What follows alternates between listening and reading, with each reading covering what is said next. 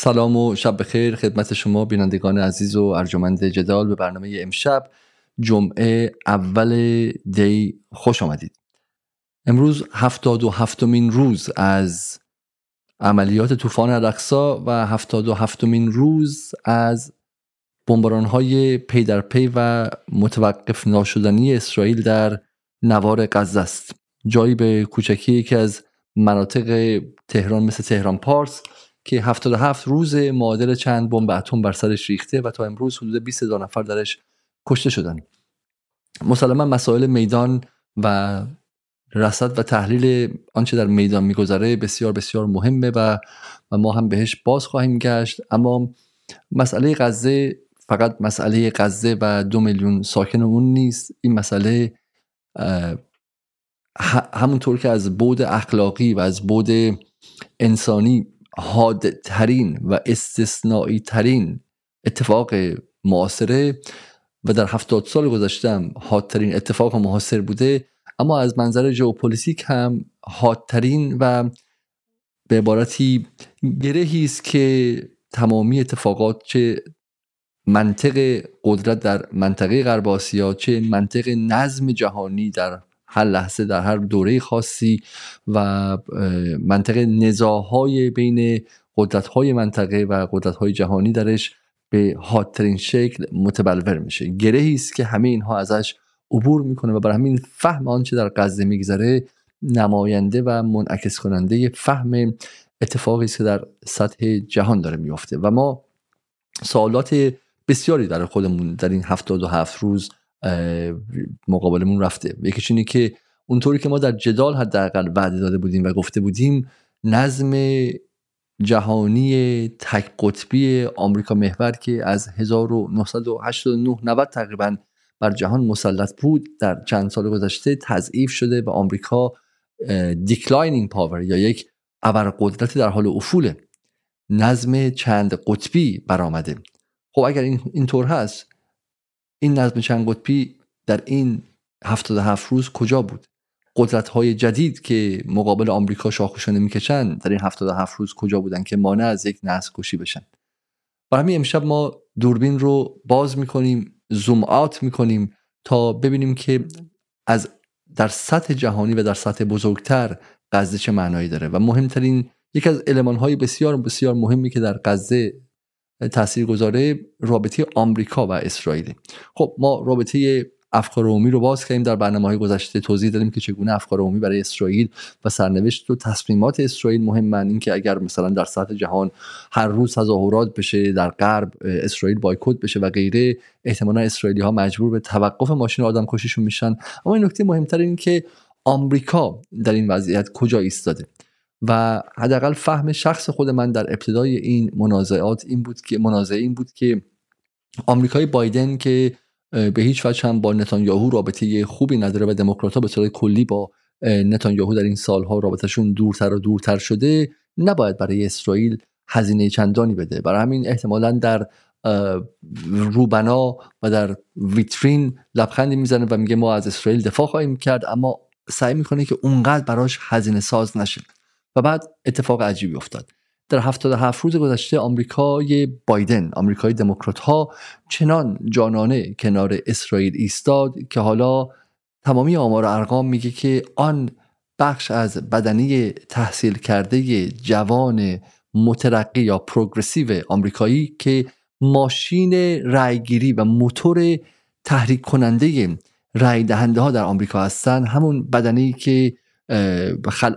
اسلافشون در سال 2008 2009 باعث 2008 باعث پیروزی اوباما شدن یا حتی در سال 2020 به میدان اومدن و بالاخره تونستن بایدن رو مقابل ترامپ پیروز کنن این بار از دموکرات ها طلاق خواهند گرفت و به هیچ وجه کنار دموکرات ها قرار نخواهند گرفت و همین احتمال زیاد باعث شکست بایدن در انتخابات سال 2024 که در حدود 11 ماه آینده در هفته نوامبر 2024 یعنی امروز 22 دسامبر بودن یا کمتر از 11 ماه آینده اتفاق خواهد افتاد رو کار بسیار سخت می‌کنه. برای همین سوالی که هست اینه که چی میشه که آمریکا و حداقل دموکرات ها و حداقل دولت بایدن هستی و وجود سیاسی خودش رو به خطر میندازه برای اسرائیل؟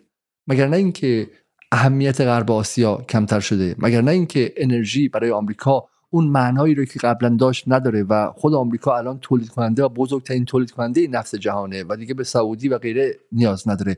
مگر نه اینکه نگاه آمریکا رو به سمت شرق و دریای چین و مقابله و منازعه با چینه. چی میشه ناگهان که و مگر نه اینکه آمریکای بایدن و دموکرات ها خودش رو درگیر یک جنگ تمام ایار در شرق اروپا در اوکراین با روسیه کرده؟ چی میشه که یک باره یک جبهه جدید گشوده میشه؟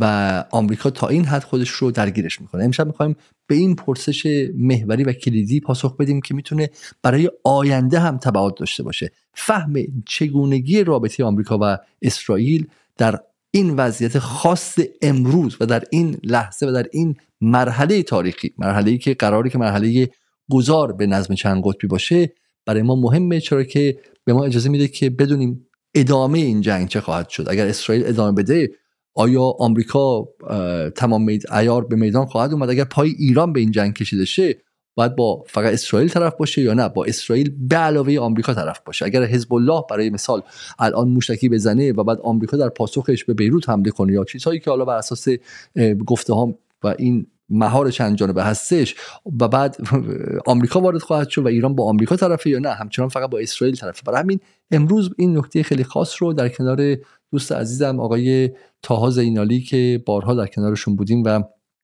از دوستان و همراهان بسیار بسیار مهم ما در جدال هستن با همدیگه مطرح خواهیم کرد. سلام های زینالی. امیدوارم که از این مقدمه طولانی من خسته نشده باشید. شبتون بخیر و خوش آمدید سلام عرض می‌کنم خدمت شما آقای علیزاده و همینطور مخاطبان عزیز. خیلی ممنون که من دعوت کردید و مقدمتون هم بسیار به نظر من منسجم بود و زمینه رو در ایجاد کرد که بتونیم در واقع امیدوارم که بحث مفید داشته باشیم. بسیار خوب. از بدین اتفاقا خیلی خیلی مربوط به بحث ما حالا همین عکسی که ما انتخاب کردیم که عکس در واقع پستر ماست که اون لحظه وتو کردن و نگفتن نماینده آمریکا در سازمان ملل و هم اتفاقی که حالا امروز افتاد. اگر میشه اول خود اون لحظه بگید در مورد لحظه وتو بگید که چه معنایی داره تا من وارد خبرخانی و اتفاقی که امروز در شورای امنیت شد بیفتم. بله اون لحظه که داریم می‌بینیم که یک لحظه تاریخی می‌تونه باشه لحظه ایه که تمام کشورهای دیگه که عضو شورای امنیت هستن موافق بودن به جز یوکی در واقع انگلستان که ممتنع رأی ممتنع داد و آمریکا در این لحظه معین بعد از در واقع اینکه تونسته بود از امکان وتوی خودش بارها در دفاع از اسرائیل استفاده بکنه این بار بعد از هفتاد روز که نسکشی جاریه و و اینکه گترش دبیر کل سازمان ملل متحد از این امکان استثنایی که داره برای اولین بار استفاده کرده بود که این جلسه رو در واقع در رابطه با این نسکشی برگزار بکنه در شورای امنیت ملل سازمان ملل آمریکا به شکل میشه گفت نمی‌خوام بگم به شکل غیر منتظری ولی به شکلی که تقریبا حتی همپیمانان خودش رو هم متعجب کرد که وتو کرد. وتوی قطنامی که خواهان آتشبس فوری و کمک رسانی به مردم این تصویری که در واقع در خاطره نه تنها مردم غزه و فلسطین بلکه حتی خود افکارومی خود آمریکا غرب و تمام جهانیان میمونه که این لحظه همونطور که شما گفتین نسکشی که داریم می‌بینیم شاید در دهه ها شاید بهتر بگم که در تاریخ 60 70 ساله اخیر به لحاظ گستره و اوریانی در واقع توحشی که داره رقم می‌خوره خیلی متفاوته.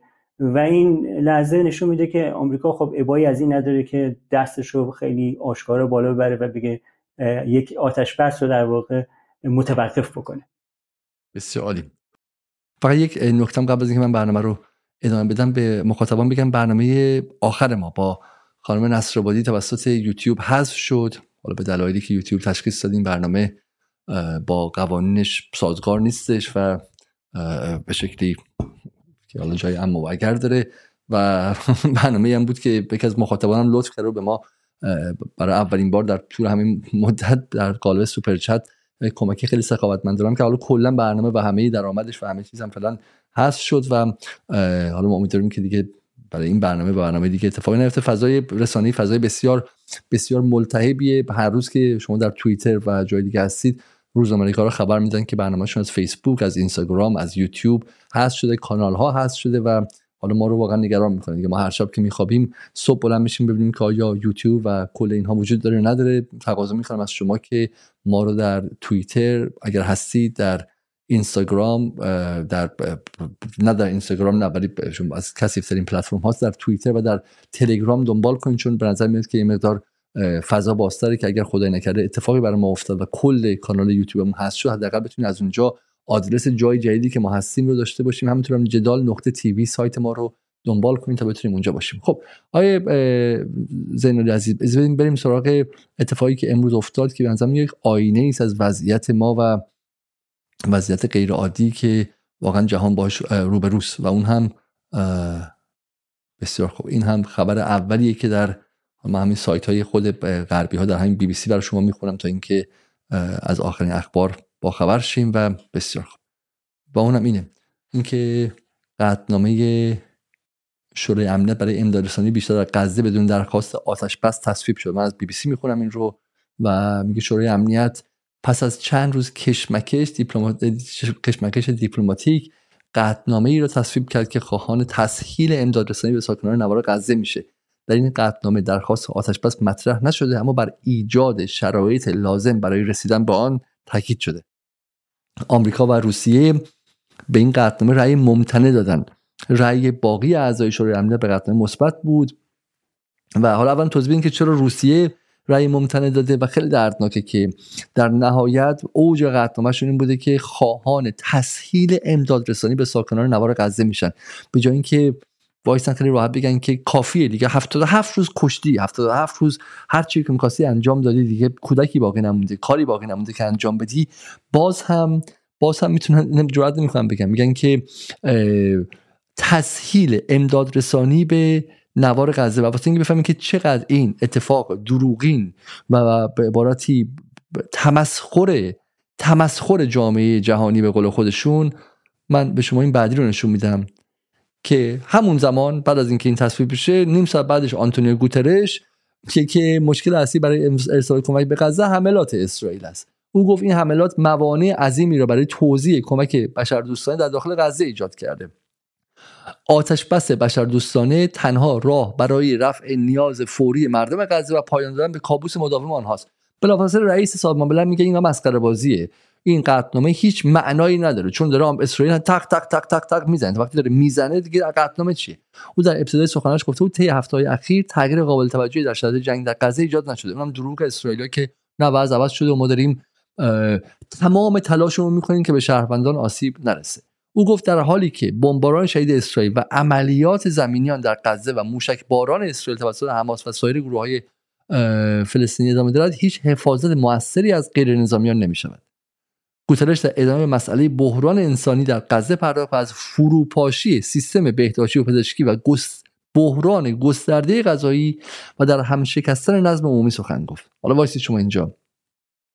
همزمان نماینده بریتانیا که دیگه دومین قدرت بعد از آمریکا در دفاع بیچون چرا از این حکومت عملا نسل کشه گفته که مشاهده جمع شدن کمک ها در خارج از غزه و نرسیدن آنها به دست مردمی که با آن نیاز دارند خیلی ناراحت کننده است.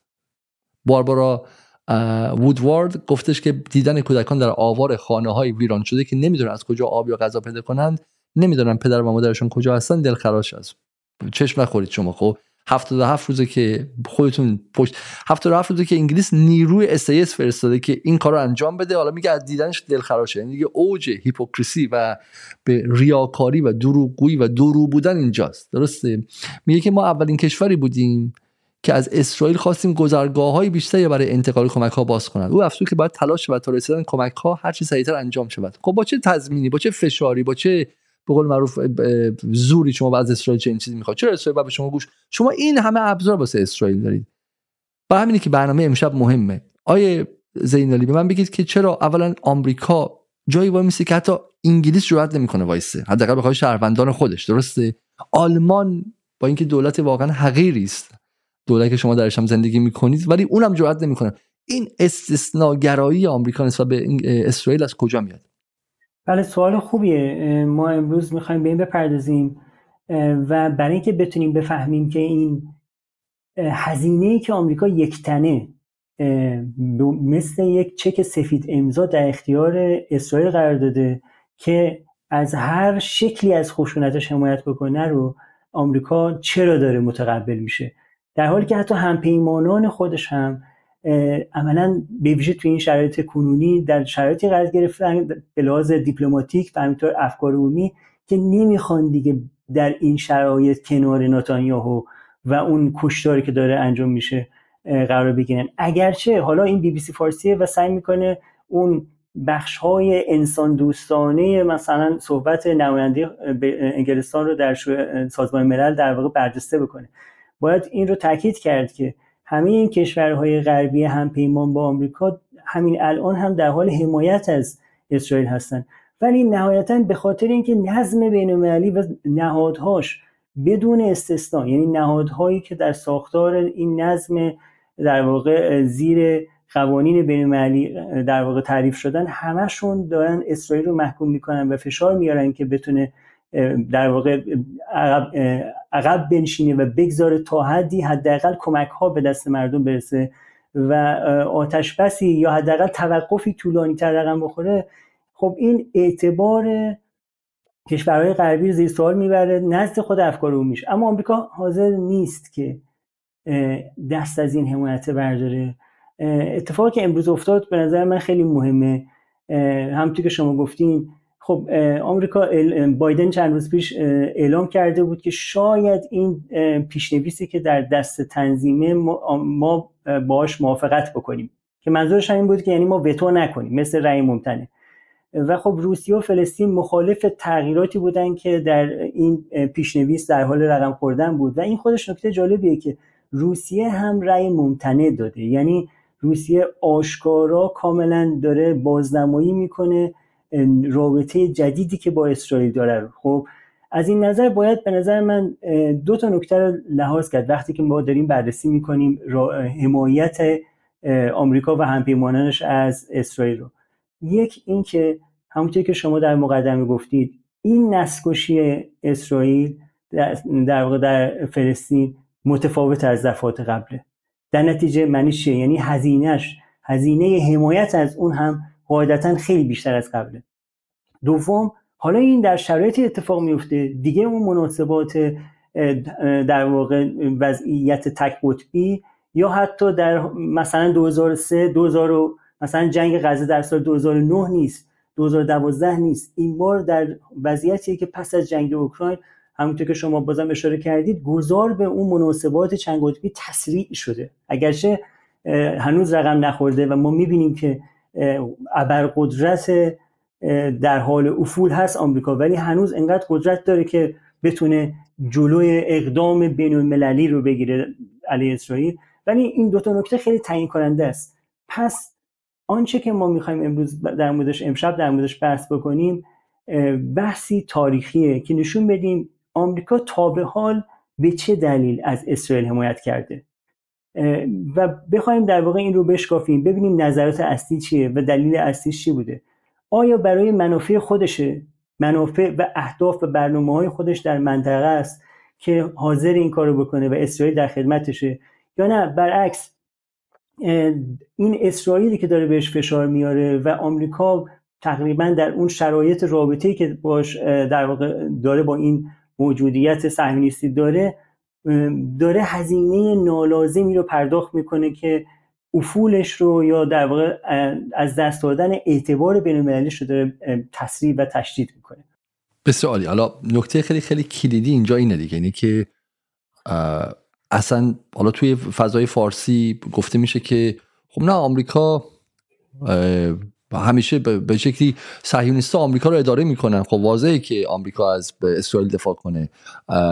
یا مثلا به شکلی اسرائیل خیلی منفعت داره باعث ایجاد جنگ میشه یا اصلا جهان رو صهیونیست اداره می‌کنن و غیره. گفتن اینها به شکلی با حالت همین کلی یک چیزه. ولی واقعا دانستن این که این هزینه هزینه کمی نیستش. ما بارها گفتیم بالاخره آمریکا یک امپراتوریه و امپراتوری ها خرد دارن. حالا این کتاب جدید میرشایمر متفکر بزرگ رئالیست که داره در میاد خیلی کتاب مهمی که میگه the state thinks یا the state thinks. خب در واقع استیت ها یا حکومت ها میاندیشن. و این خیلی نکته مهمیه که در واقع ماشین حکومت فارغ از این یا اون فارغ از بایدن و به شکل پوتین و شی جین پینگ و غیره ماشین های حکومت ماشین هایی هستن که اندیشه دارن یک خرد دارن برای منافع خودشون برای هستی و موجودیت خودشون و رفتارهایی می‌کنن که با قوانین رئالیستی سیاست از زمان هابز به این سمت قابل فهمه. حالا بهش خواهیم رسید.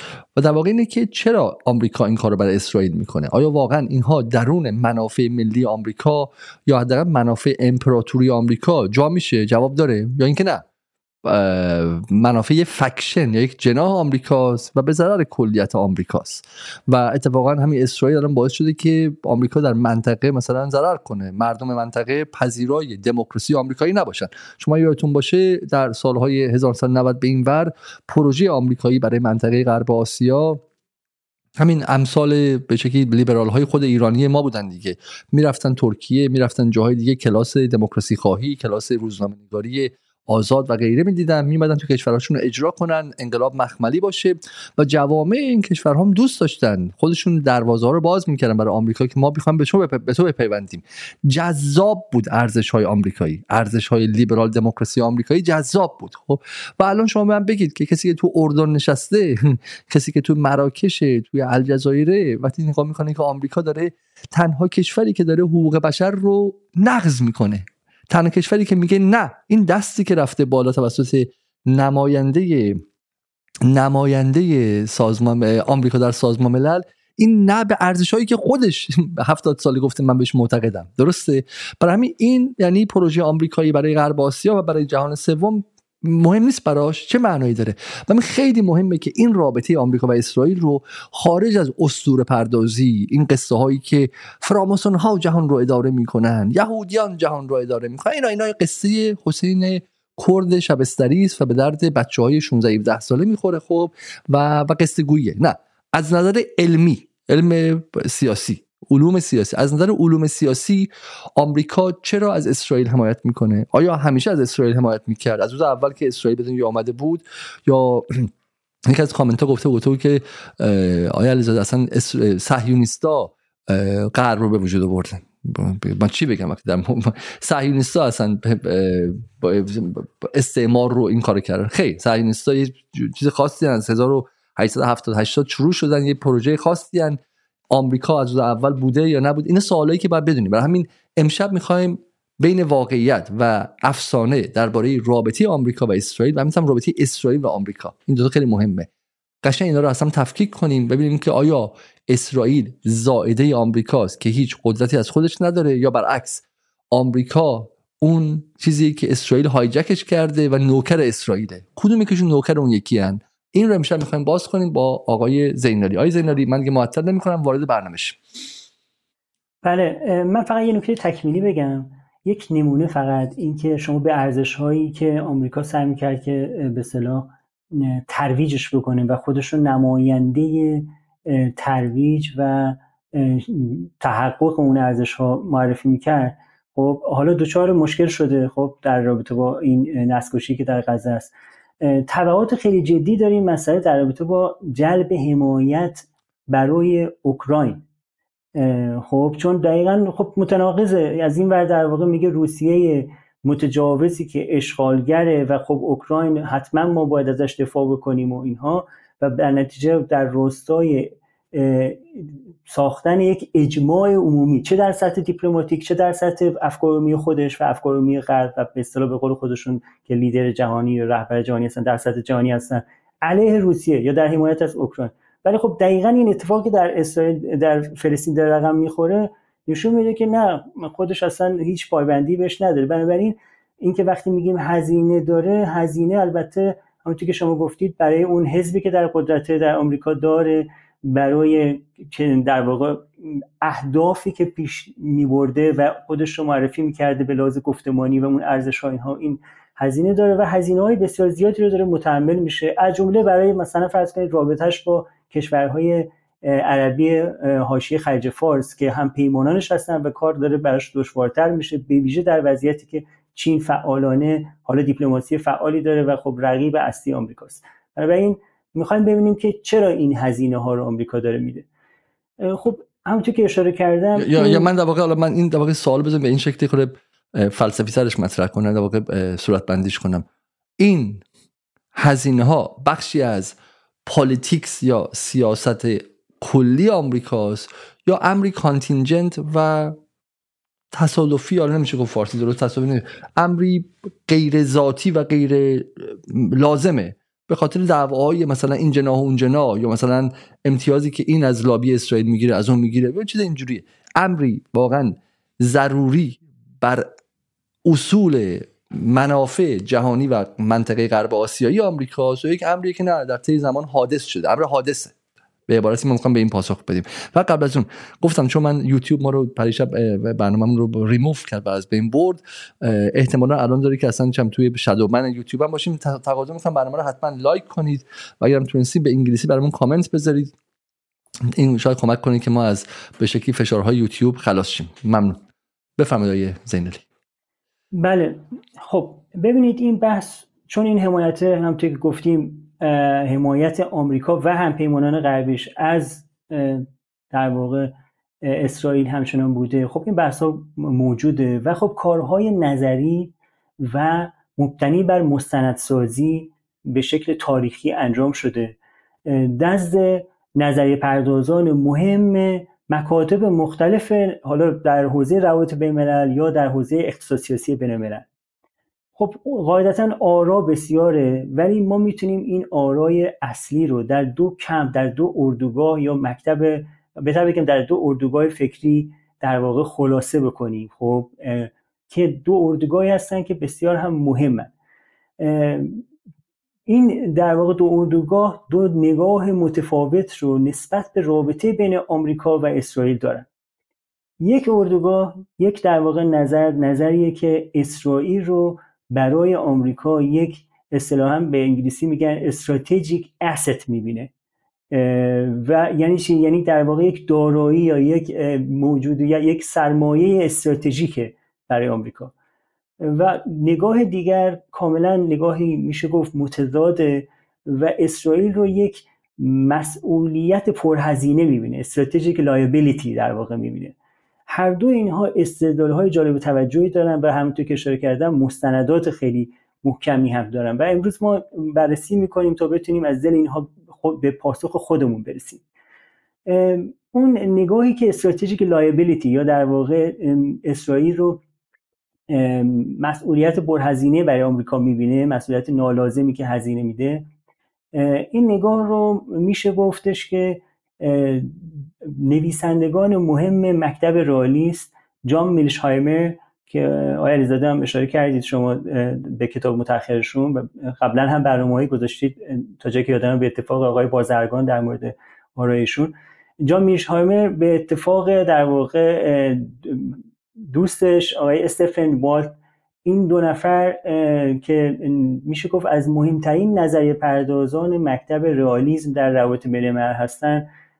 معتقدن که در کتابی که نوشتن و در یک مقاله که اول نوشتن در لندن بوک ریویو نوشتن بعد بعدتر که مقالهشون در سال 2006 بود بعد در واقع سال بعد یک کتاب مفصلی منتشر کردن و بله این مقالهشون هستش که در ابتدا منتشر شد که و این کتابیه که بسیار مفصلتر مقاله احتمالاً اگه اشتباه نکنم 15 20 صفحه است کتاب 500 صفحه‌ای که بسیار مفصل ایدهشون رو باز کردن. خب عنوان روشن The Israel Lobby and US Foreign Policy یعنی در واقع لابی اسرائیلی و سیاست خارجی آمریکا. و خب ما به این برمیگردیم. حالا توضیح میدم در مورد نظرشون. خب این دو نفر نماینده میشه گفت ما می‌تونیم نماینده این ایده بدونیم که اسرائیل رو هزینه نالازمی برای آمریکا می‌دونن. حالا وارد جزئیاتش خواهیم شد که اینها معتقدن که از یک دوره معین این اتفاق افتاده. خب نگاه دیگر نگاهیه که قبل اینکه به این سراغ نگاه دیگر من فقط بگم که این کتاب به فارسی هم ترجمه شده و نامنصفانه است. اگر نگیم که مترجمش کیه نون نوریزاده این کتاب ترجمه کرده. چه سالی ترجمه شده رو من نمی‌تونم الان به شما بگم و این کتاب سال 92 ترجمه شده نشر میترا.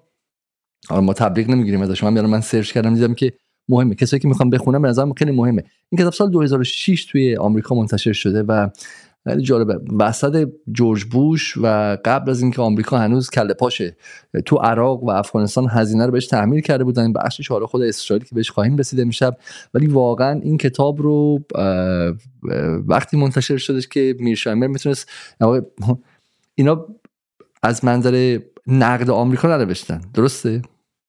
بله. اینا حرفشون اینه که ما عاشق آمریکاییم می‌خوایم آمریکا قدرت فائقه و هژمون بمونه و این اسرائیل لابی اومده مانع ماست درسته؟ و به خاطر این کتاب طرف اینی مثلا مثل اینکه مثلا من بیام بگم آقا من حزب اللهی ساعتیشم در ایران و برای حفظ مثلا ولایت فقیه میگم که فلان چیزو قطع کنیم. بعد همه بزننش مثلا از دانشگاه اخراجش کنن فلان کار. نگفت من ضد انقلاب. تو من چم ولایم میگه که من عاشق ولایت آمریکام و می‌خوام آمریکا هژمون بمونه و احساس می‌کنم که لابی اسرائیل هژمون بودن آمریکا رو به خطر انداخته و داره منافع غیر از منافع ملی به آمریکا تحمیل می‌کنه. اینا رو از هاروارد بیرون کردن که اشتباه نکنم. خود میرشامر فکر جایی میگه که این کتاب سی میلیون دلار برای هاروارد آب خورد. چون تم بلافاصله تمام اسپانسرها می‌دونید داستانهای زینالی نه من اینو نشیده بودم. رقم توی مصاحبه میرشامر میگه که اغلب اس... هاروارد خب اساس اسپانسرها اداره میشه. اسپانسرهای خیلی گردن کلفت داره. خیلی از این اسپانسرها صهیونیست هستن. همین الان دعوایی که با رئیس هاروارد شد و رئیس هاروارد بلند شد کنگره و جواب داد به سوالات. عذر می‌خوام به خاطر بیماری. همه حرف این بود که اوکی یه بخشش حالا مسئله دولت و این هاست. مسئله دیگه اینه که بیچارت می‌کنیم. لیگ به هاروارد پول نمیدیم. هاروارد علت هاروارد بودنش اینه که سال 20 میلیارد دلار 30 میلیارد دلار. معادل GDP یک کشور هاروارد بودجه داره و بخش عمده این بودجه هم خصوصی میاد از طرف پولدارها و گروه مختلف و اونا cut کردن. و همین خود میرشایمر میگه این کتاب 30 میلیون دلار برای دپارتمان ما تو هاروارد آب خورد چون بلافاصله یکی بعد از دیگری funding ها و بودجه قطع شد. خب بفرمایید. بله قبل از اینکه بریم سراغ اون نگاه دیگر منم اشاره بکنم که یک نویسنده دیگه هست که خب قاعدتا نویسنده زیادی هستن که در این به اصطلاح اردوگاه می گنجن که این نظر رو دارن. و این نویسنده بسیار مهم دیگه است به نام جیمز پتراس که ایشون از سنت مارکسیستی ضد امپریالیستی میاد. یعنی اگر میرشهایمر و والت همونطور که شما گفتین از این سنت رئالیستی میان که خواهان یه در واقع استدلالشون مبتنی بر اینه که دفاع آمریکا از اسرائیل به ضرر منافع ملی یعنی چی؟ یعنی منافع امپریالیستی در واقع آمریکا و در واقع به ضرر امنیت ملیشه جیمز پتروس بحثش اینه که در واقع این دفاعی که آمریکا داره می‌کنه نالازمه. خب نالازمه همین استدلال داره که هزینه داره ولی داره میگه که در واقع از نگاه منافع مردم فلسطین نگاه ضد صهیونیستی در واقع داره مسئله نگاه می‌کنه. به عنوان کسی که معتقده که آمریکا با دست برداره خب پس جیمز پتراس هم مهم اشاره خواهیم کرد. به ویژه کتابی داره که بهش خواهیم پرداخت در رابطه با همین لابی اسرائیل که مرجع شده کتابش. خب مکتب فکری دیگه که یا اون نگاه فکری دیگه نگاه دیگه که نسبت این مسئله هست که استراتژیک اسست یا دارایی استراتژیک می‌بینه که این ترم رو از ادبیات خود زمامداران آمریکا دولت مردان دولت زنان در واقع آمریکایی برداشتن. رو میشه گفتش که نوام چامسکی و نورمن فینکلشتاین دو تا در واقع آکادمیسیان چامسکی که خب واقعا بسیار نامدار نامداره و ایشون رو همه می‌شناسن با اینکه تخصصش در واقع زبان شناسیه ولی به عنوان یک روشنفکر منتقد و مخالف میشه گفت شاید نظیر نداره. یعنی به لحاظ جایگاه روشنفکر عمومی که در واقع به دست آورده. که خب معنیش نیستش که هر حرفی هم که داره می‌زنه درسته یا غلطه. من دارم میگم یعنی ایشون بسیار شناخته شده است. تعداد بسیار زیادی کتاب نوشته. کتاب زیادی هم اتفاقا در مورد مسئله فلسطین و در واقع در علیه اسرائیل و امپریالیزم آمریکا نوشته. و خب این بحثش رو بارها مطرح کرده. ما یه ویدیوی کوتاهی هم از ایشون خواهیم دید. و به عنوان مثال یک کتابی هم اخیرا با ایلان پاپه منتشر کرد و کتاب زیادی داره. و این هم مهمه که نویسنده یهودی هستن ایشون. و کسی دیگه که در واقع بله مثلا این یکی از کتاب واقعا میشه گفت یکی از ده ها کتابی که ایشون نوشته که به این رابطه سگانه یا ستایی بین اسرائیل آمریکا و فلسطینی ها می‌پردازه تو این کتاب.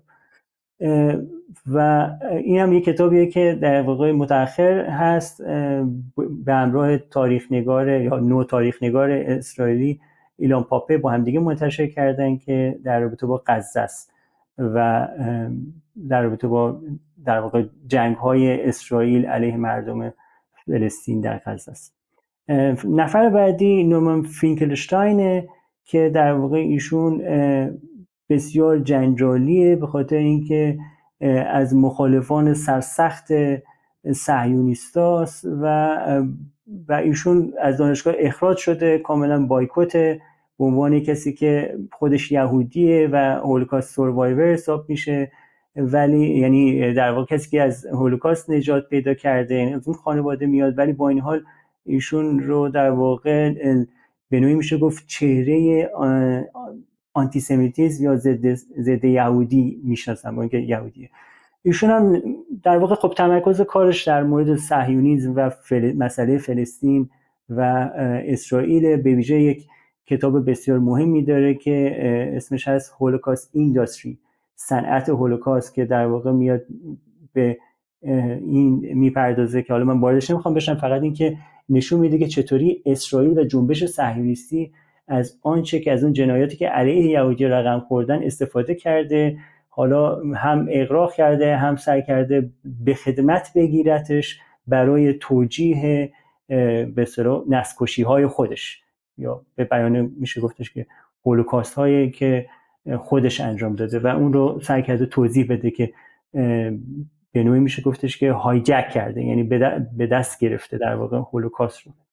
این خیلی بحث کلیدیه چون حداقل ما تو ایران این قضیه رو با اون حالا خیلی معتقدن که خطای استراتژیک احمدی نژاد در مطرح کردن بد و غیر اصولی بحث هولوکاست بود که به شکلی بهانه دست بحث دست دست صهیونیستا داد و ایران رو به عنوان یک دشمن مشروع برای غرب مطرح کرد. اما این هولوکاست اینداستری که اینم من برم شاید در فارسی ترجمه شده باشه از این نظر مهمه که کسی هستش که بهش واقعا سخت بتونه انگ بزنه. هم پدر و هم مادرش هر دو در آشویتس بودن درسته؟ فکر داخل بودن. و از شاید براتون جالب باشه که بدونید که فینکلشتاین ایران هم اومده در همین فقط به دعوت نادر طالبزاده ایران هم اومدش و در ایران هم سخنرانی کرد و غیره و و به این خیلی زاویه مهمیه که با اینکه هولوکاست رو نفی نمی‌کنه اما از استفاده ابزاریش در توسط صهیونیست‌ها پرده برداری می‌کنه و این برای همین که فینکلشتان رو مرتب زیر آتش و زیر حمله مفصله. و این کتاب بعدیش هم برای کتابی فراوانی داره ولی روی غزه. مثلا این کتابش درباره مفهوم شهید در غزه است درسته؟ و شهدای غزه و خودش جمله خیلی واقعا دردناک تو اون مصاحبه اخیرش با پیرس مورگان میگه که میگه که من قبل از هفته اکتبر من هم حتی غزه رو رها کرده بودم و من به عنوان کسی و من احساس عذاب وجدان داشتم هر روز از خواب بلند می‌شدم چون حتی من وقتی که احساس می‌کردم که امیدی برای بیدار برای زنده شدن غزه و زنده شدن فلسطین نبود. وای به حال بقیه. و با هفته اکتبر اما این قضیه عوض شد و الان همه دارن در مورد غزه حرف می‌زنن و اگرچه این پر هزینه بود اما بهش میگه اسلیو ریولت دیگه. یا این شورش بردگان باعث شد که از فلسطین موضوعی دوباره زنده بشه. خب بریم سراغ موضوع بعدی. بله پس این در واقع چهرههایی هستن که می‌تونیم ما بگیم که نمایندگی می‌کنن این دو نگاه رو. این هم یه تصویری از آقای فینکلشتاینه که در اعتراضاتی که در آمریکا شرکت کرده بود در دوره ترامپ بازداشت هم شده و خب گفتم چهره جنجالی و همینجوره با سرکوب دست و پنجه نرم می‌کنه. بله ایشون جیمز پتراسه که اشاره کردم که هم نظر تقریبا یا بهتر بگم تو این دستبندی که ما میگنجونیم با اون رئالیستا با میشهایمر و والت جیمز پتراس هم آثار بسیار زیادی در مورد اختصاصیاتی امپریالیزم داره. اما این کارها و همینطور در واقع جنگ افروزی امپریالیزم و این خب کتابیه که در واقع این دو کتاب کتابای بسیار مهمی هستن. به ویژه دومی The Power of Israel in United States که این تو این کتاب باز می‌کنه اهمیت لابی اسرائیل و با مستندات و با تحلیل بسیار دقیقی که کار پژوهشی بسیار ارزنده ای ارائه کرد. اون یکی کتابش رو هم در واقع یکم در واقع تحلیلش بازتر از این کتابه و توی اون رابطه بین صهیونیسم و نظامیگری و در واقع افول قدرت آمریکا رو توضیح میده که تو اون هم خب نقش لابی اسرائیل رو بسیار برجسته می‌کنه. خب با این مقدمه خب ما می‌خوایم ببینیم که حرف حساب اینها چیه؟ چون واقعا فرصت نیست که ما بخوایم در واقع باز کنیم آرا اینها رو ولی این دو نگاه نگاه هایی هستن که در فضا تأثیر گذار هستن توضیح دهنده این هزینه در واقع هزینه که ما در موردش حرف زدیم هستن. هزینه که آمریکا برای حمایتش از اسرائیل میده. خب ما شروع می‌کنیم یه نگاهی می‌کنیم اول به آرای میرشایمر و والت در کتابشون و که در در مقاله منتشر کردن. میرشایمر و والت هر دو معتقد یعنی در واقع اونها در کتابی که نوشتن معتقدن که آمریکا حمایتش از اسرائیل تا پایان جنگ سرد کاملا موجهه و تا اون موقع قبول دارن که اسرائیل بله استراتژیک استه یعنی یک دارایی استراتژیک یا یک همپیمان بسیار مهم در مهار ابرقدرت رقیبه. خب گفتیم ایدهشون اینه که آمریکا باید قدرتمند باشه و خب طبیعیه تو نگاهی که دارن که هر کشوری به دنبال افزایش قدرت قلمرویی و قدرت در واقع نفوذ خودش در جهانه و آمریکا که این قدرت رو داره باید هم حفظ کنه و مطمئن بشه که در واقع افول پیدا نمی‌کنه. و اونجا بحثشون اینه. توضیح میدن که چطور اسرائیل در خدمت این هدف بوده که شوروی اتحاد جماهیر شوروی مهار بشه و جایگاه اسرائیل رو در منطقه این کاملا باور قبول دارن که بله در منطقه نقش اسرائیل کلیدی بوده. به ویژه هم تاکیدشون توی دهه 60 و 70 خب؟ و تا مثلا اواخر دهه اوایل و اواسط دهه 70 یعنی معتقدن که تا سال 1977 جایی که دیگه افولش اتحاد جمهوری شوروی میشه گفتش که قابل پیش بینی بود این حمایت بسیار تعیین کننده بود و پس از اون هم بازم درسته. اما بعد از اینکه دیگه جنگ سرد وجود نداره اتحاد جمهوری شوروی فروپاشی شده.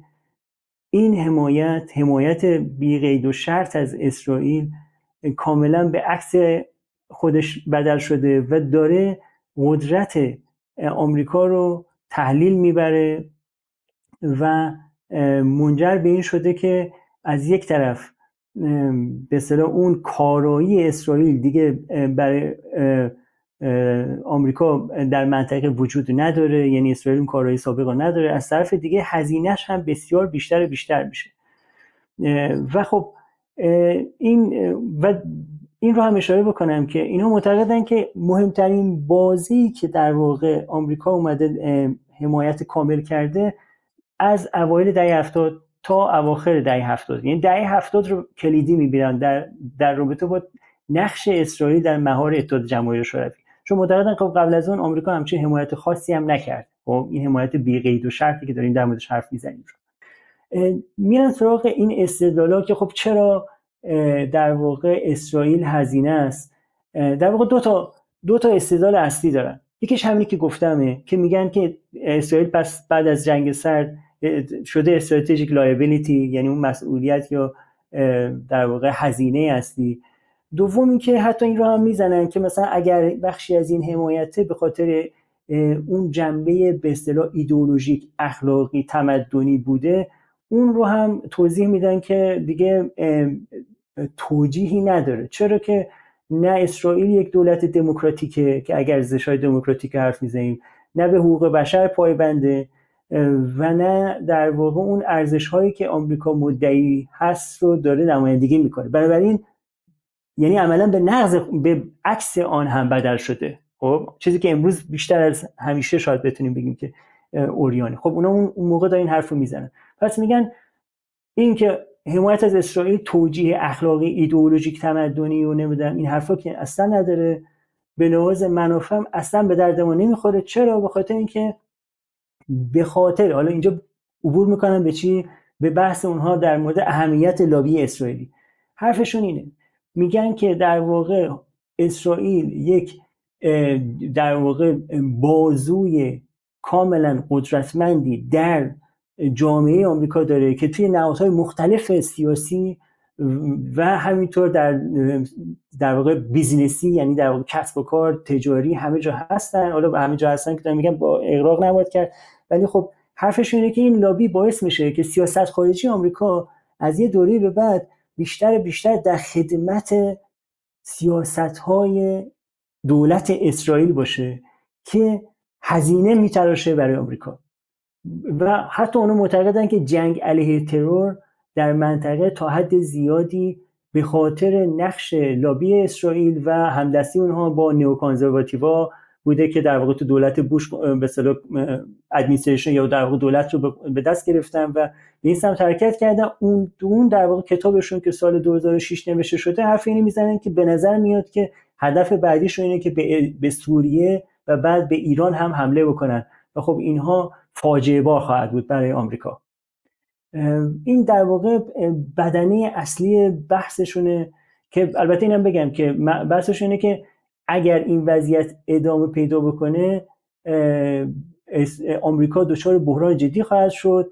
یک نکته دیگه هم که مهمه توی استدلالشون اینه که سیاست های آمریکا در حمایت از دولت اسرائیل و نقش لابی در واقع صهیونیستی رو به ضرر خود اسرائیل هم حرف می‌زنن. یعنی از منظر رئالیستی به ضرر نه اینکه آنچه که مثلا دولت اسرائیل می‌خواد. به ضرر صلح و ثبات در اسرائیل. و ادغام ادغامش در واقع در ادغام بلاز امنیتی در واقع متعارفش در منطقه میگن که اینها همشون به ضررشه در نتیجه حتی به ضرر اسرائیل هم است و خب چیکار باید کرد؟ و بعد بحثشون علیه لابی اسرائیل که با حملات بسیار زیادی هم در واقع مواجه شدن. این رو اشاره کنم حرف در چون خودشون می‌دونن که موضوع موضوع حساسیه بارها بارها توی کتابشون اشاره می‌کنن که البته ما منظورمون این نیستش که انگار مثلا یک تئوری توته است که یهودی ها همه چی رو کنترل می‌کنن یهودی ها همه جا هستن و اینها. یعنی هی می‌خوان خب فاصله گذاری بکنن. ولی میگن که از طرف دیگه آنچه که ما تحقیق کردیم به این نتیجه رسیدیم که مرزهای لابی اسرائیل خیلی مبهمه. یعنی شما می‌بینید اینا توی مثلا صنعت اسلحه سازی هستن توی عرصه بیزینس هستن تو academia هستن. توی نهادهای در واقع در think tank ها در واقع هستن و همینطور در مثلا مناسبات نزدیک به دولت و مناسبات قدرت هم نفوذ کردن. ولی معنیش نیستش قدرت نامحدودی دارن و اینها تعیین کننده ترین قدرت هستن. اگرچه قوی ترین لابی در کنار لابی های دیگه ای هستن مثل لابی اسلحه و لابی های دیگه که هستن معتقدن که لابی صهیونیستی از همه قوی تره اشاره می‌کنم به در واقع بازوهای اصلی این لابی که می‌تونیم واردش بشیم.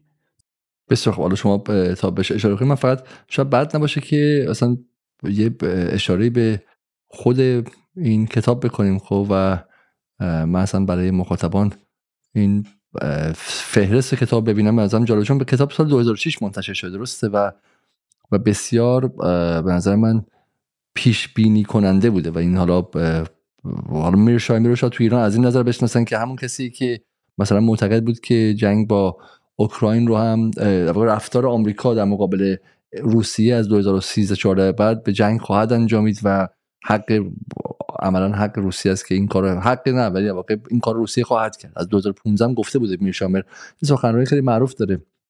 و در همین جنگ هم گفت اگرچه به ظاهر روسیه شروع کرد اما عملا آمریکا اعلام جنگ کرد علیه اسرائیل روسیه و این کار انجام داد. و این جالب در سال 2006 این سال 85 تا دوره خوشخوشان آمریکا اون موقعی که میره کشور بعد از دیگری که بعد از دیگری می‌گیره اینها در اینجا از اسرائیل و لابی میگن. از اینکه همین که آقای زینالی گفت اسرائیل strategic asset liability یک هزینه یک به شکلی سرمایه dwindling moral case یک امر اخلاقی داره از بین میره و, بعد پایین که میاد واقعا جالبه.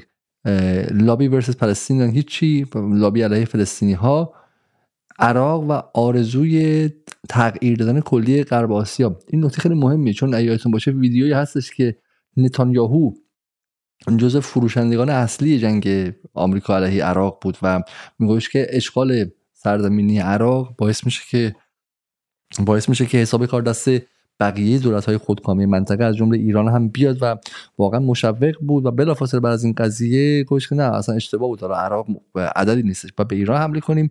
Taking aim at Syria. این حدودا پنج سال قبل از اینکه آمریکا به سوریا من می‌خوام جنگ در سوریه رو به وجود بیارم و جنگ داخلی رو اینها از اینکه لابی مرتب مشغول هول دادن آمریکا به سمت سوریه است صحبت کنه. و ایران این کراس هرز درسته؟ من از اینجا بتونم درست بخونم.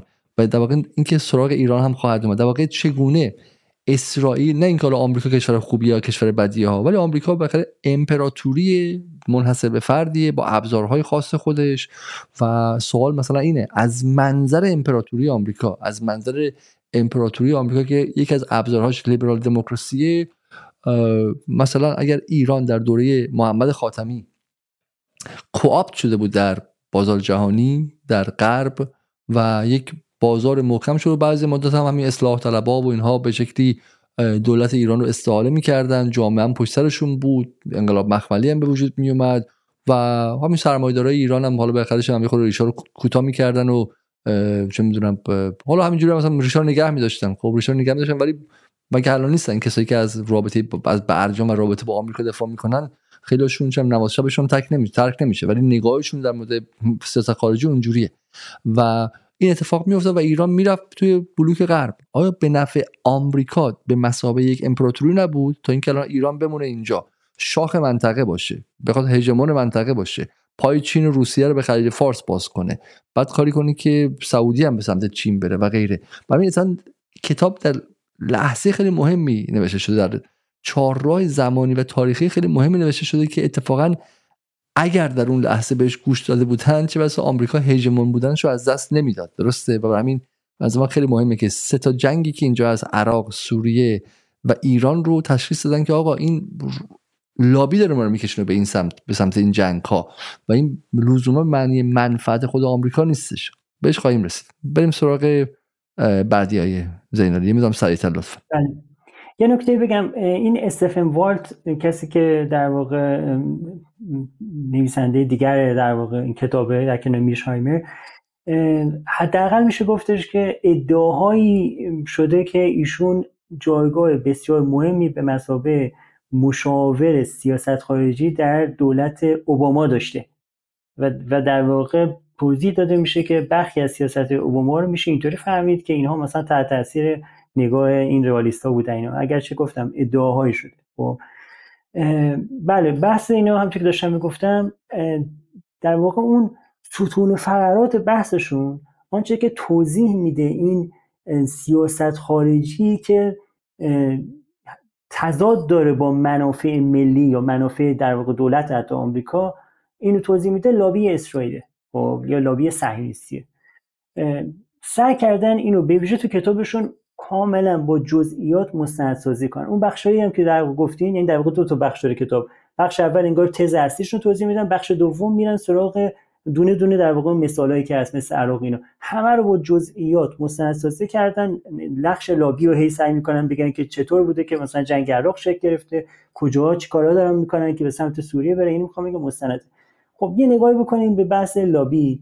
ببینید اینها معتقدن که تعدادی نهاد وجود داره. خب نهاد در واقع بهتر بگم عظیم و جسه که مهمترینشون آیپکه خب ولی در کنار اون در واقع حالا شما اگه این تصاویر رو بیاریم من سریع در واقع می‌تونیم ازشون عبور کنیم. ولی این نهادها همشون تعیین کنندن و همه اینها بیشترشون در حالا ما بعدا بهش می‌رسیم که تو یک دوره تاریخی معینی در واقع قوی تر شدن. خب یکیش آیپک بود که همه آشنان باش این یکی آنتی دیفیمیشن لیگ یا ADL که یک گروه سیونیستی یکی از در واقع بازوهای مهم لابی اسرائیل در آمریکاست.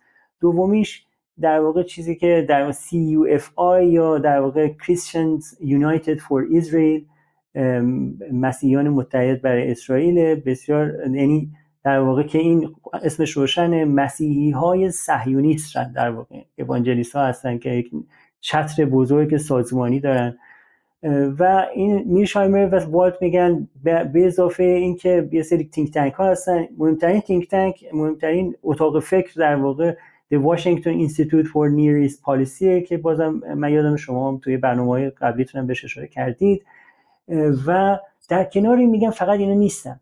حرفشون اینه که همه روزنامه نگارا اکادمیسیان ها و نویسندگانی که به طور پیش بینی شده حامی اسرائیل یعنی هر اتفاقی بیفته شما می‌دونید که اینا جلو جلو از همه جلوتر میرن سراغ حمایت از اسرائیل و بیشتر فعالیتشون هم اسرائیل یعنی در همین حوزه است. و جالب اینجاست که مثلا تو حوزه‌های مختلفی که هستن معمولا چهره‌های شناخته شده ای هستن می‌تونن در واقع در علم پزشکی باشن شیمی باشن یا روزنامه‌نگاری مثلا تحقیقی باشن. اینها رو میگه همشون کارکردهای بسیار مهمی دارن تو این مناسباتی که همشون تو لابی صهیونیستی در واقع توضیح یا لابی اسرائیل ادبیات خودشون می‌خوایم بگیم. خب بله. آن کسی که به نظر من تکمیل می‌کنه استدلال اینا رو و به نظر من حتی تحلیل جامعتر و دقیقتری داره از لابی اسرائیل در واقع جیمز پتراسه که قدرت اسرائیل در آمریکا رو در واقع اون کتاب رو نوشته و لابی اسرائیل باز کرده. پتراس معتقده که نه تنها آنچه که یعنی خیلی هم نزدیکه یعنی اون نقل قول اون بالا رو اگه ببینی بالا کتاب رو از میرشایمه و والته که در واقع تو بالا کتاب خودش آورد. یعنی خیلی اینو خواسته اوریان بکنه که ما همدل هستیم. معتقده که بالاترین سطوح دولت هم اینا هستن. به اضافه اینکه یه سری businessman ها یا business woman ها در واقع توی که بالاترین سطح در واقع که در سطح میلیارد دلاری business دارن و قدرت نفوذشون بسیار بالاست اینا هستن. چهره های روحانیت روحانیت مذهبی مسیحی به ویژه. خب میگن که در واقع اینا شبکه های از این هستن اینا که میگم همشون اینطوری نیستش که دارن گمان زنی می‌کنن. توضیح مستندسازی در واقع ترسیم روابط و برجسته کردن نهادها و ساختارهای سازمان یافتهشون رو در واقع شما می‌بینید که اینا بحث می‌کنن. در واقع پتروس تا اینجا جلو میره که از این مفهوم استفاده می‌کنه که میگه the tyranny of Israel over the US یعنی استبداد اسرائیل بر ایالات متحده. یعنی معتقده که این لابی صهیونیستی به قدری قدرتمنده که عملا دموکراسی رو که در آمریکا تحلیل برده. یعنی نهایتا لابی صهیونیستی قدرتش از افکار عمومی میگه بیشتره در تعیین سیاست خارجی. این خیلی نکته جالب توجهیه خب ما می‌دونیم که افکار عمومی در آمریکا همچین خیلی قدرتی نداره در تعیین سیاست خارجی. ولی این مقایسه رو بکنه که به که این چجوری در واقع ساختار استبدادی به وجود آورده. خب پتراس یه سری نهادهای دیگری رو هم فهرست می‌کنه و توضیح میده. یکیش Conference of Presidents of Major Jewish American Organizations یا که این خیلی مهمه. بله همین کنفرانس هستش که ناتانیانو رو می‌بینید که اونجا حضور داره. دومیش Zionist Organization of America ZAO که اون هم یه نهاد بسیار مهم دیگه است. ADL هم که صحبت رو کردیم آیپک رو ایشون هم تاکید داره. ایشون در واقع معتقده که بخشی از دیاسپورای یهودی بخشی از اون در واقع جمعیت یهودی که ارتودکس هستن اینها هم بسیار فعالن. ولی ایشون هم تاکید داره که اینها سعی نیستن.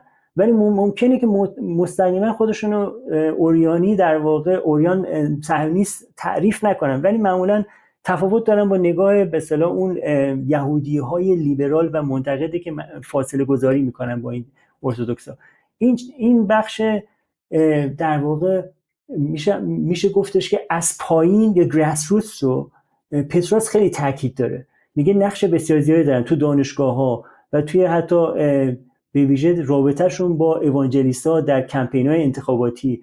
این بخش grassroots لابی صهیونیستی بسیار تعیین کننده است.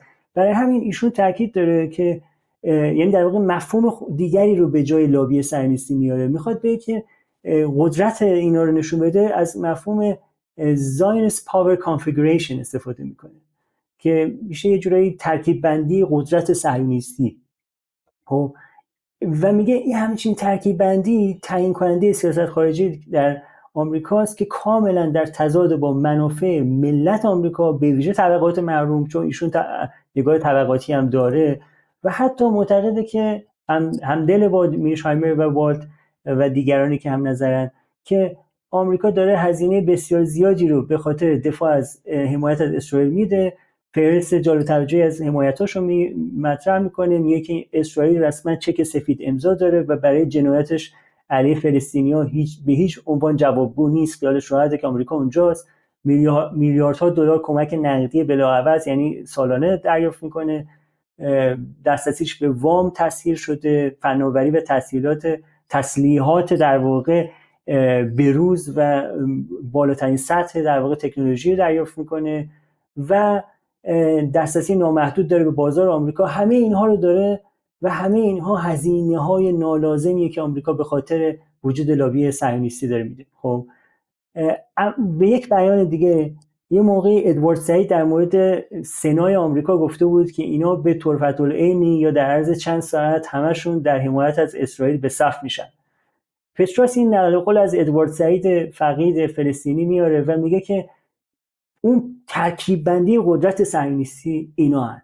یعنی اینا هن که به محض اینکه اسرائیل مثلا حمله می‌کنه به فلسطین همشون به صف میشن در حمایت. همه فشارها رو میارن.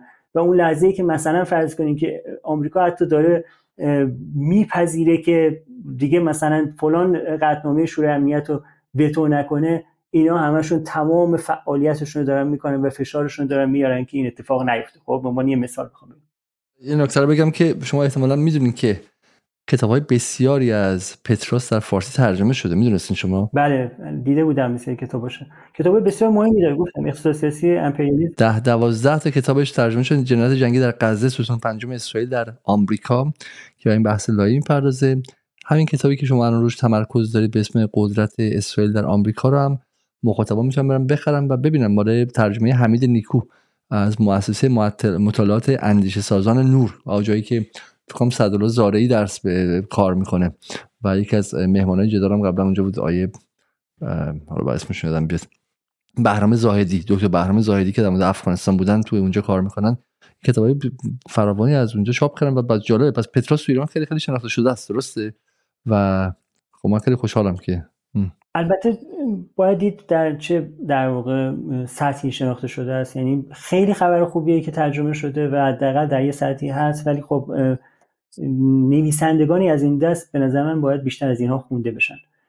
چون حتی اگر شما با تمام آراش موافق نباشین بسیار بصیرت های ارزنده رو در اختیار شما قرار میدن. عنوان مخاطبان کتابش بسیار خوب. کتاب دیگه هم که به من جا داره که مخاطبای خواستن بهش نگاه کنن کتاب نهایی و دیگه من اینجا ساکت میشم کتاب نفوذ اسرائیل در آمریکاست که این هم در ایران ترجمه شده و حداقل میگم صد کتاب مهم بشه که در ایران ترجمه شده. هم ترجمه قدیر نبیزاده است. بسیار عالی. خب از بفرمایید.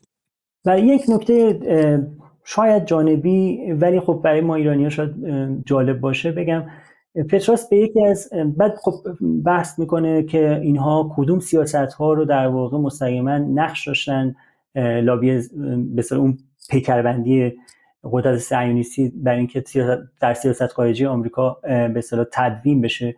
یک نمونهش اینه که میگه آیپک در سال 2004 به دولت آمریکا فشار آورد که یک نهادی رو یعنی یک کار در واقع میشه گفت غیر منتظره و غیر متداول انجام بشه.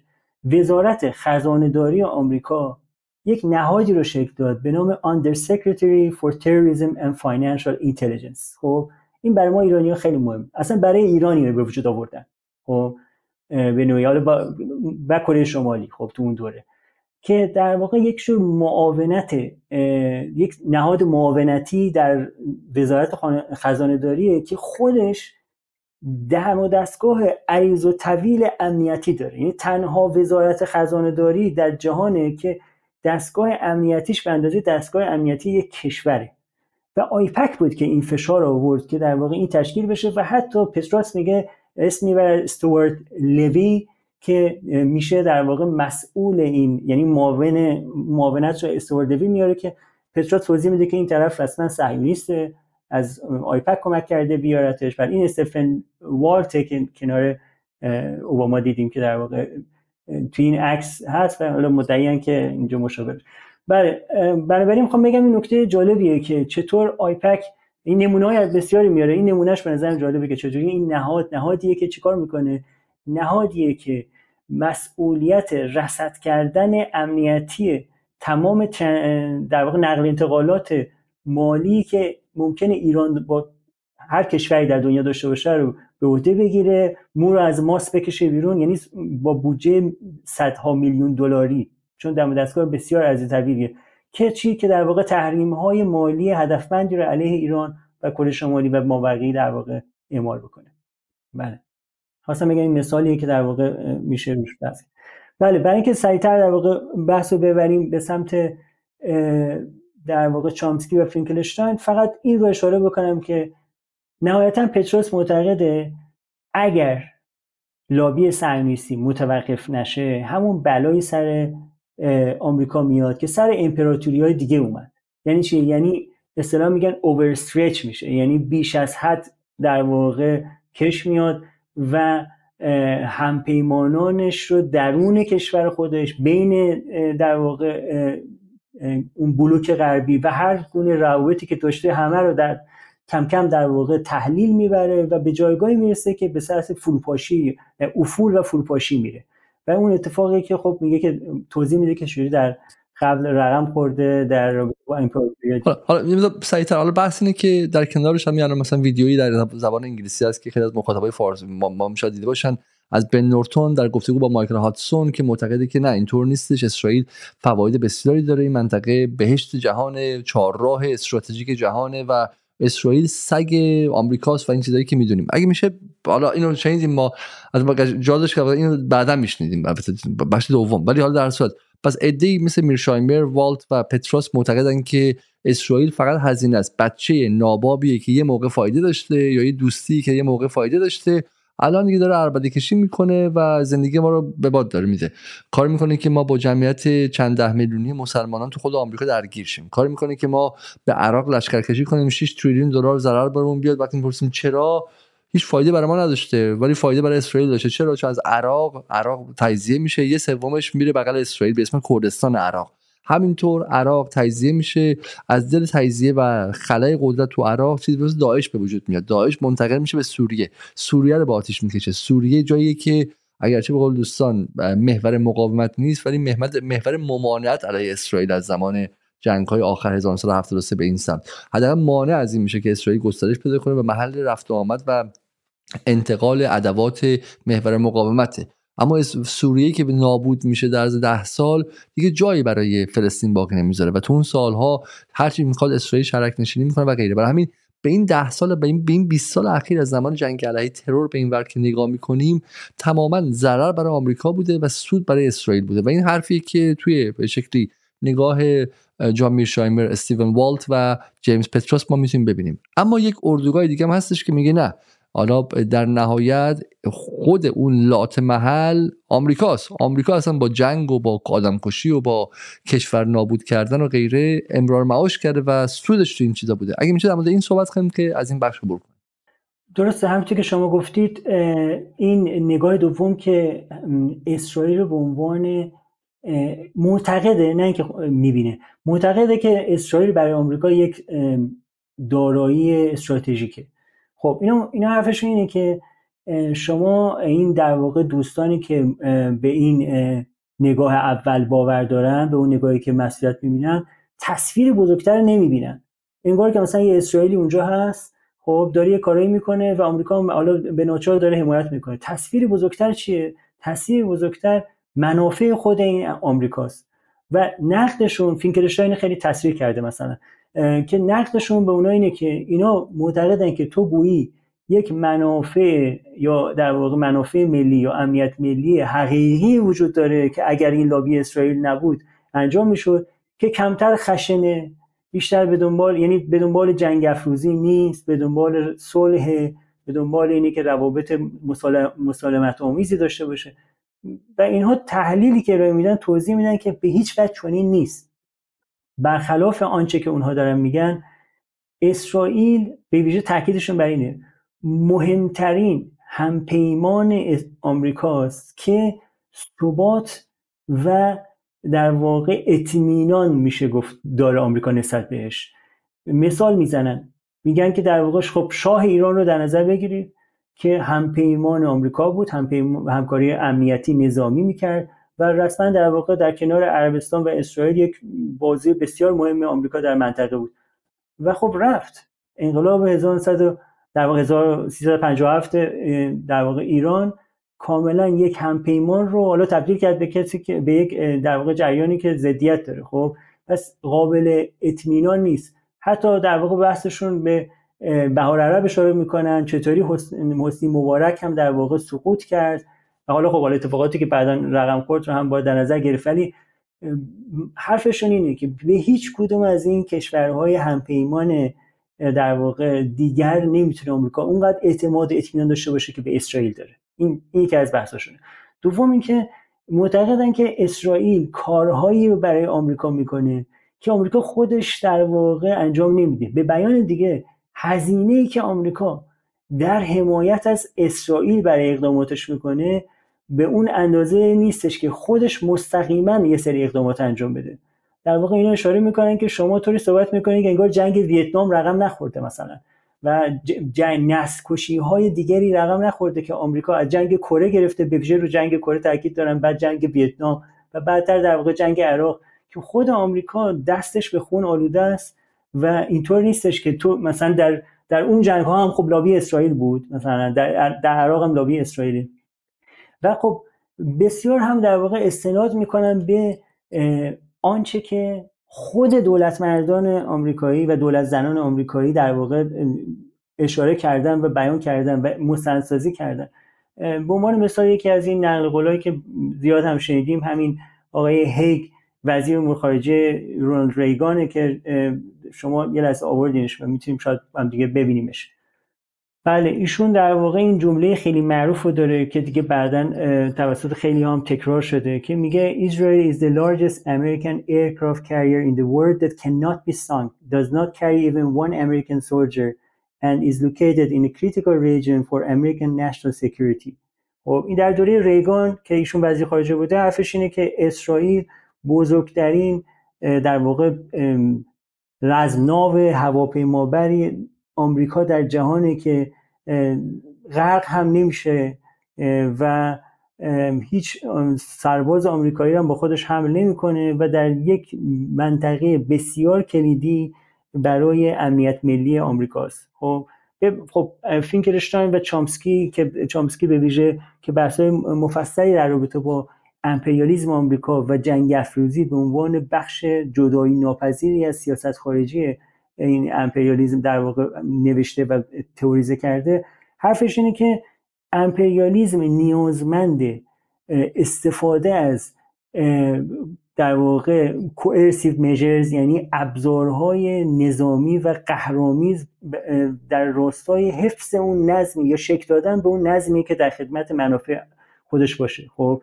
و میگه اسرائیل این کار رو در برای آمریکا به خوبی در یکی از مهمترین اگه نگه مهمترین یکی از مهمترین مناطق جهان به لحاظ در واقع شریان های انرژی که وجود داره و به لحاظ شریان های تجاری که وجود داره و همچنین به لحاظ در واقع اون جریان در واقع دلارهای نفتی و مالی که وجود داره اسرائیل نقش رو ایفا کرده برای آمریکا و حتی در واقع بحث می‌کنن که چطور اسرائیل در خدمت این بوده که در سایر نقاط جهان هم به ویژه مثلا در راستای رساندن سلاح به یه سری جریانات به یه سری دولت هایی که اینقدر بدنام هستن که آمریکا ترجیح میده مستقیما دخالت نکنه مثل قضیه آفریقای جنوبی آپارت دوران آپارتاید و غیره اسرائیل به خوبی خدمت کرده به آمریکا.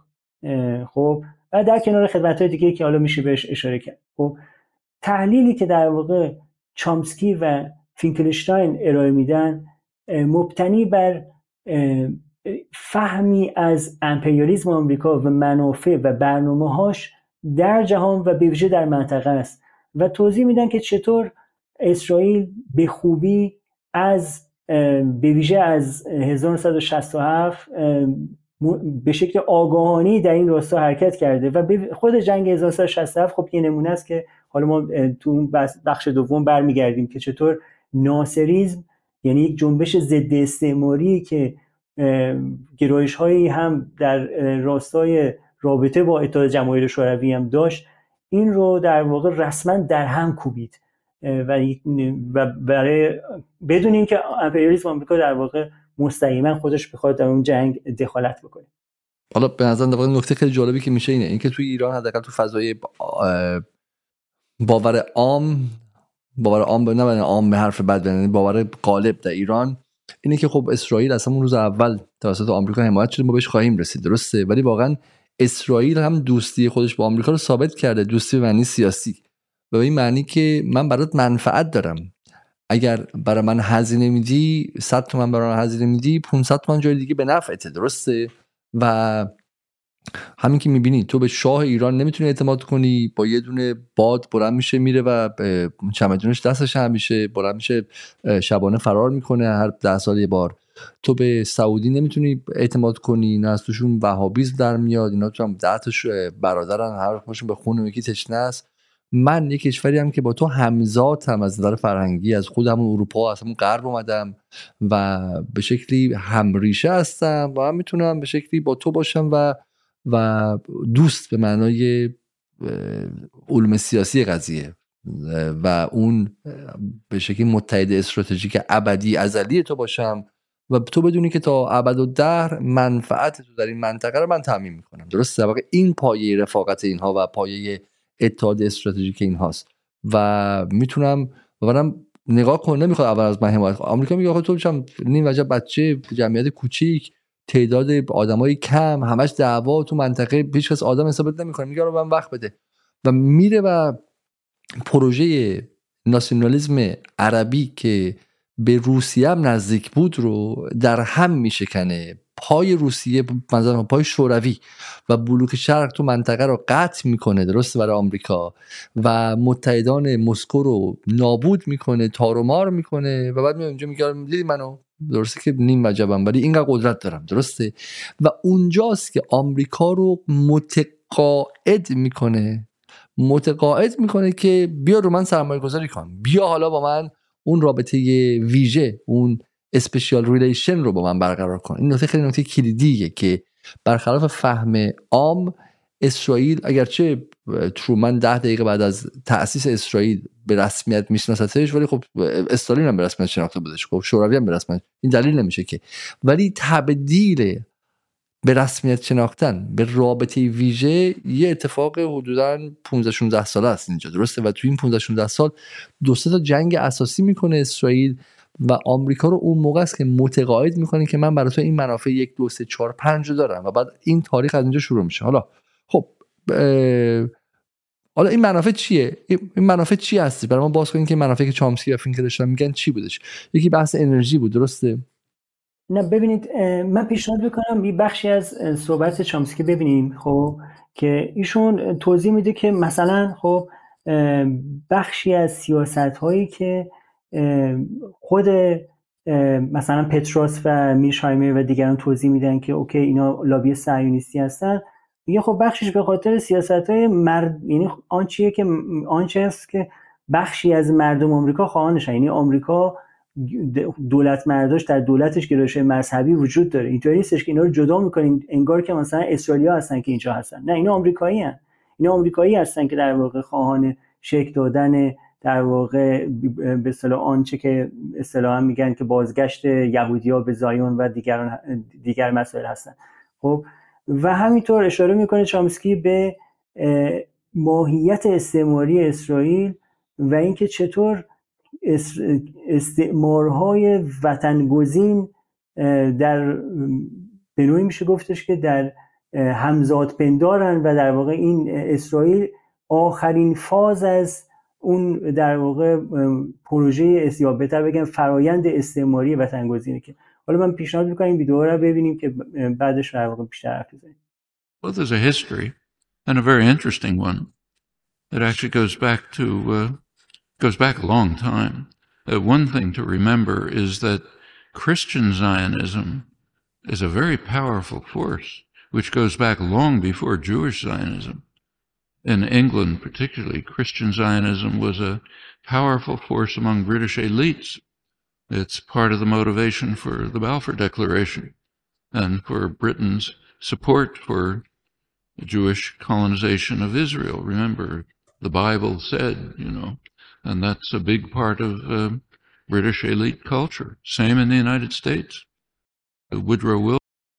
بله ایشون توی این بخش در واقع حرفش اینه که در ازش پرسیدن که خب آمریکا چرا داره این هزینه رو میده دقیقا همین پرسشی که ما تو اینجا داریم بهش می‌پردازیم میگه که این تاریخ داره این رابطه و بخش از این تاریخ برمیگرده به اون صهیونیزم مسیحی نزد آمریکایی‌ها که خیلی حتی قدیمیتر از صهیونیزم خود یهودیاست و تو بریتانیا هم در واقع اینا بودن و فراموش نکنید که این خودش زمینه ایجاد کرد که بریتانیا بعدا در واقع به رسمیت بشناسه صهیونیسم رو و بله آخرش یادم رفت اگر شما چیزی جا افتاد devout Christian who read the Bible every day. So did Harry Truman. Uh, in the Roosevelt administration, one of the leading officials, Harold Ickes, once described the return of the Jews to Palestine as the greatest event in history. بله این نکتهش خیلی مهمه. ایشون میفرمایند که نخست رئیس جمهورهای آمریکا بسیار مذهبی بودن وودرا ویلسون هری ترومن که معتقده که بازگشت یهودیا به اسرائیل یا در واقع به فلسطین مهمترین اتفاق در تاریخ خواهد خب بله حالا ادامهش رو گوش کنیم بعدا می‌تونیم در موردش حرف حالا میگه که اینا به شکلی رؤسای جمهوری بودن که هر روز صبح تورات میخوندن بایبل میخوندن انجیل میخوندن و توی انجیل به شکلی رفتن یهودیان به بازگشت یهودیان به اورشلیم بزرگترین اتفاق تاریخه Realizing the lesson of the Bible. Uh, these are deeply religious countries in which the biblical commands, so called, are taken quite literally. Also, this is just part of colonization. This is the last phase of European colonization. And uh, این کشوری بسیار مذهبی بودن که به که این تعالیم مذهبی رو خیلی خیلی جدی میگرفتن اول انگلیس قبل از بالفور و بعد هم به شکلی آمریکای آمریکای امروز و بعد مسئله بعدی که بحث همین استعمارگری است notice that the countries that are most strongly in support of Israel are not just the United States. It's the United States, Australia, and Canada, the offshoots of England, Anglosphere sometimes called.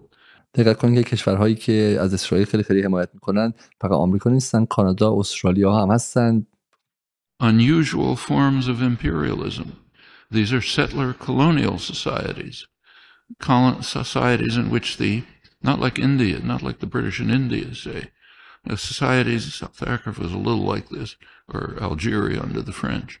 Settler colonial societies in which the settlers came in, essentially eliminated the native population. Also driven by uh, religious principles, very religious groups driven by. بله اینجا در واقع اشاره میکنه که خب بله بخشی از این دلیلش هم اینه که این ماهیت استعماری دارن این کشورها کشورهایی هستن که شکل خاصی از امپریالیزم رو که استعمار وطن گزین هست رو دارن که معنیش اینه که میان یک قلمروی سرزمینی رو در واقع تصاحب می‌کنن و اساسا مردم بومی اونجا رو از بین می‌برن حذفشون می‌کنن و و خب این ماهیت استعماری این اسرائیل آخرین فاز از این در واقع روند یا فرایند استعماری که در خود استعماری معمولی نه استعماری وطن خار یا همون وطن گزین تو فارسی میگن به این معنی که میگین شبیه کاری که با انگلیس با هند کرد نیستش که بره اونجا و برگرده اینا این شکل خاصی داره و این جوهر مشترکی که اینها رو به هم خیلی نزدیک Zionism. Those are major cultural factors. There are also significant geostrategic factors.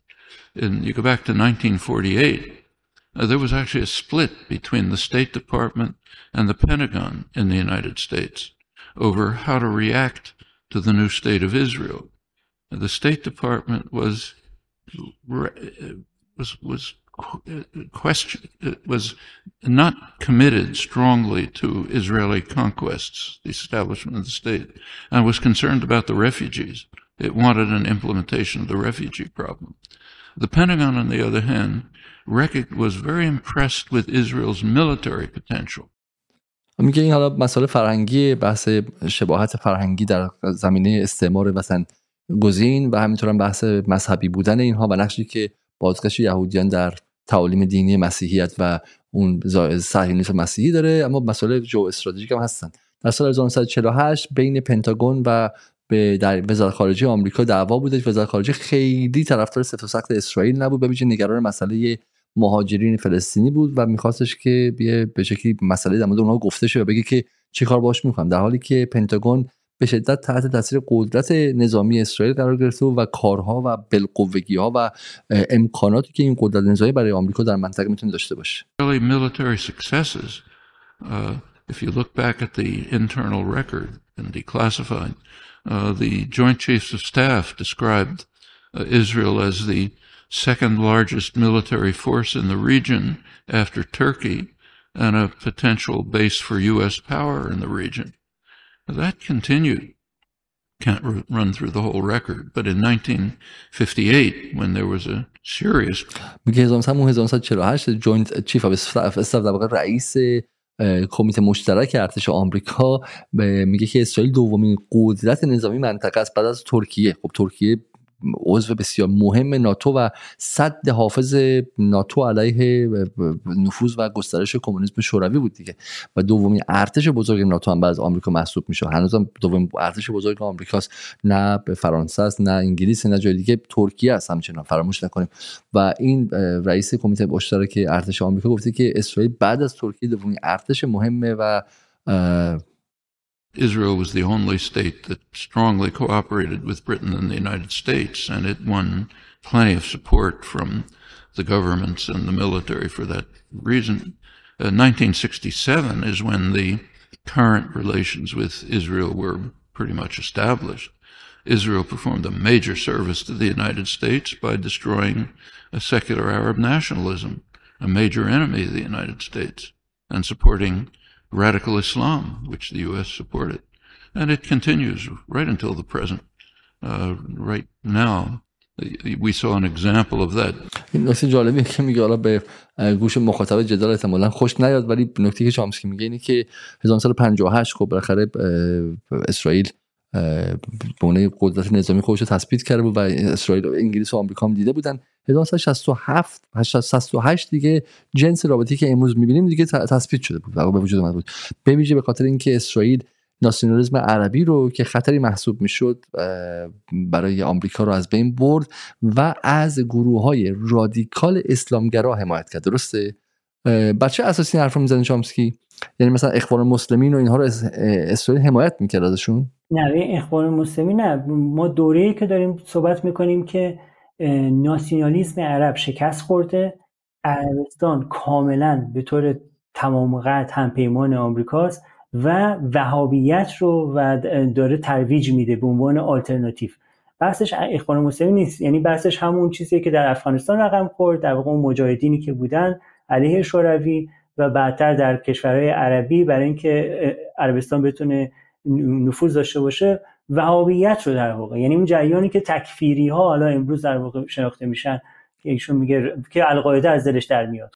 اسرائیل چگونه می‌تونه از وهابیت مثلا در الجزایر حمایت کنه؟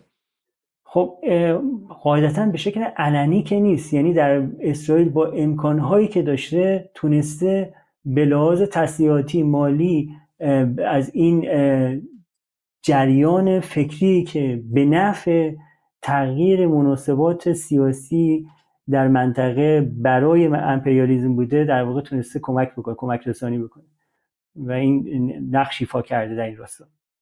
ولی این نکته ببخشید یه اگر نگه دارید نکته مهمش اینه که در واقع چامسکی داره تاکید می‌کنه داره فهرستی از خدمات اسرائیل به امپریالیزم رو میگه و تاکید هم می‌کنه زیاده نظامیش رو اول اشاره کرد. چون کلا تو کارهاش در رابطه با امپریالیزم تاکید خیلی زیادی به جنگ افروزی آمریکا داره. خب و اون نقش اسرائیل در این جنگ افروزی ها رو اشاره می‌کنه و تغییر مناسبات سیاسی در منطقه رو اشاره می‌کنه و غیره که در واقع میگه که این فهرست بسیار بلند بالاییه که نشون میده این موجودیت صهیونیستی یک همپیمان بسیار مطمئن و خادم برای امپریالیسم بوده. حالا مثال مشخص های بزنیم مثلا برای مخاطب جذاب تره مثال مشخصش رو چون شما مثلا گفتید که اسرائیل اسرائیل چه جور خدمات خاصی می‌تونه مثلا به آمریکا بده که بقیه دولت نمی‌تونن بدن؟ حالا چامسکی هم زیاد دیدیم مثلا من چهار دقیقه شو دیدیم. خب خود برنامه داره طولانی میشه. چه خدمات خاصی اسرائیل مثلا می‌تونسته بده؟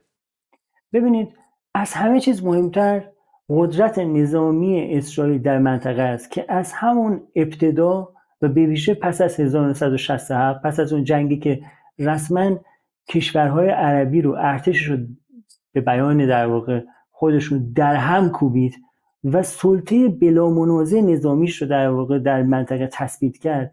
منجر به این شد که هیچ جریان یعنی برای یک دهه ها هیچ جریانی جرأت نکنه. این عبارتی که مشدایان در واقع به کار می‌بره. که جرأت نکنه که علیه اسرائیل اقدامی بکنه. یعنی چی؟ یعنی عملا علیه نظم عمومی نظم در واقع منطقه‌ای امپریالیستی علیه اقدامی بکنه. خب اسرائیل تونست با اون کار بزرگترین دشمن امپریالیسم منطقه شکست بده. و بعد از اون هم و خب کمک دیگه که می‌کنه اینه اسرائیل مثلا مداخله کرده در لبنان یا اردن برای حفظ ثبات. خب یعنی علیه فلسطینی ها برای حفظ ثبات و قدرت در اردن که این بحث جالب توجهیه که کشورهای همجوار اسرائیل بعد از اینکه در واقع حال رابطهشون رو تغییر دادن و از اون خصومت به همپیمانی با اسرائیل اومدن در واقع تغییر دادن ثبات سیاسی دارن. خب این ثبات سیاسی رو اینا رو البته من دارم از چامسکی الان وام نمی‌گیرم از کسی دیگه از نظر پردازه دیگه که آدم هنیه هستش. ایشون در مورد این بحث می‌کنه که چطور ثبات یا ریجیدیتی حتی یعنی در واقع حفظ ساختار قدرت در کشورهای حاشیه خلیج فارس که همپیمان آمریکا هستند به لطف اسرائیل تا حدی داره انجام میشه. به چه معنا؟ به این معنا که اولا همیشه کانون توجه این کشورها نیستن بلکه اسرائیل و اون در واقع کشورهایی هستن که باهاش در جنگن. یعنی کانون تنش اسرائیل دوما اسرائیل تونسته به لطف یا به در واقع آره به لطف قدرت نظامی برترش و اتفاقا در واقع اینکه خشونت بی حد و حسی رو از خودش اعمال بکنه جریان ها و جنبش هایی که در به این کشورها بودن رو در واقع مرعوب خودش بکنه. خب به جز این حالا این نقشی که اسرائیل در منطقه داره که البته باید فازبندی کرد. یعنی ما الان دارم میگم 1967 اینطوری بود. برای اینکه بیایم به دوره جدید مثلا چامسکی خودش در یک کتابی بحث جنگ خلیج 1991 علیه عراق رو می‌کنه و اصلا همونجا استدلال میاره تو این کتابش که این جنگ اتفاقا نشون میده که اسرائیل چه اهمیتی برای آمریکا داره و اسرائیل در اونجا نقش آفرینی بسیار جدی داره. اگرچه همینجا داخل پرانتز باید بگم رالیسان به اون اشاره می‌کنن و معتقدن که این که پای آمریکا به منطقه باز شد از همون جنگ خلیج به خاطر لابی صهیونیستی بود. پرانتز بسته. برگردم به نقش اسرائیل.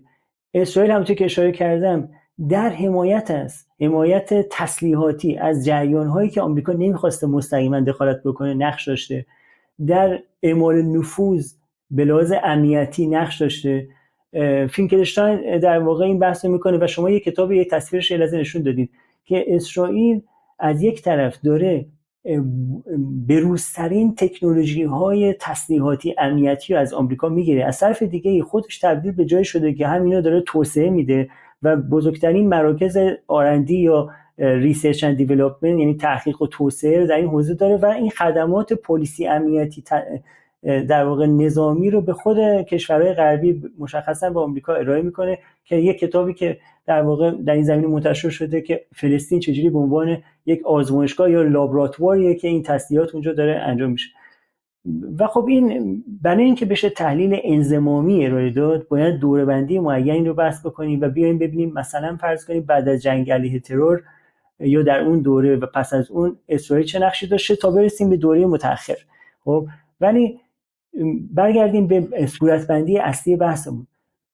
چامسکی فینکلشتاین و نظریه پردازانی نظیر اونها که منافع امپریالیزم رو در تضاد با نقش آفرینی اسرائیل به طور کلی نمی‌بینن معتقدن که اسرائیل در خدمت منافع امپریالیزم برخلاف اون چیزی که در واقع میرشایمر و دیگران میگن. خب بله دقیقا این کتابه.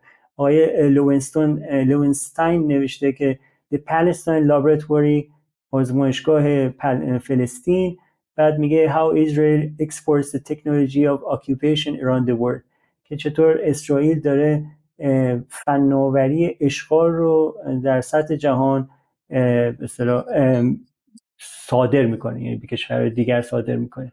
و اینجا توضیح میده که چجوری این, که البته یه بحث دیگه هستش که چجوری اینو داره خصوصی سازی این تشکیلات هم داره انجام میشه و اینها چه نقشی دارن در بین در واقع نهادهای نظامی جاسوسی امنیتی کشور مختلف بنابراین میشه فهرست به قول چامسکی میشه فهرست بلند حالا یه نکته شما باز نکردین. چیزی که بعد بنظرم باز کنیم و جذابیت داره اینه که چگونه اسرائیل دست های کثیف پروژه های آمریکاست.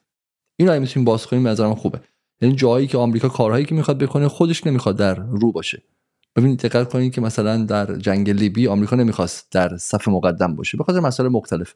به خاطر اینکه اوباما به خاطر مقابله با جنگ افروزی بوش اصلا به قدرت رسیده بود و آمریکا نمی‌خواست جلو باشه. ولی آتسورس کرده بود برون سپاری کرده بود. کشور گشایی و کشور نابود کردنش رو به کشور دولت‌های دیگه به فرانسه مثلا به آمریکا به, به فرانسه و انگلیس و اینها. اینجا هم همینطور. اسرائیل خیلی وقتا کارهایی می‌کنه.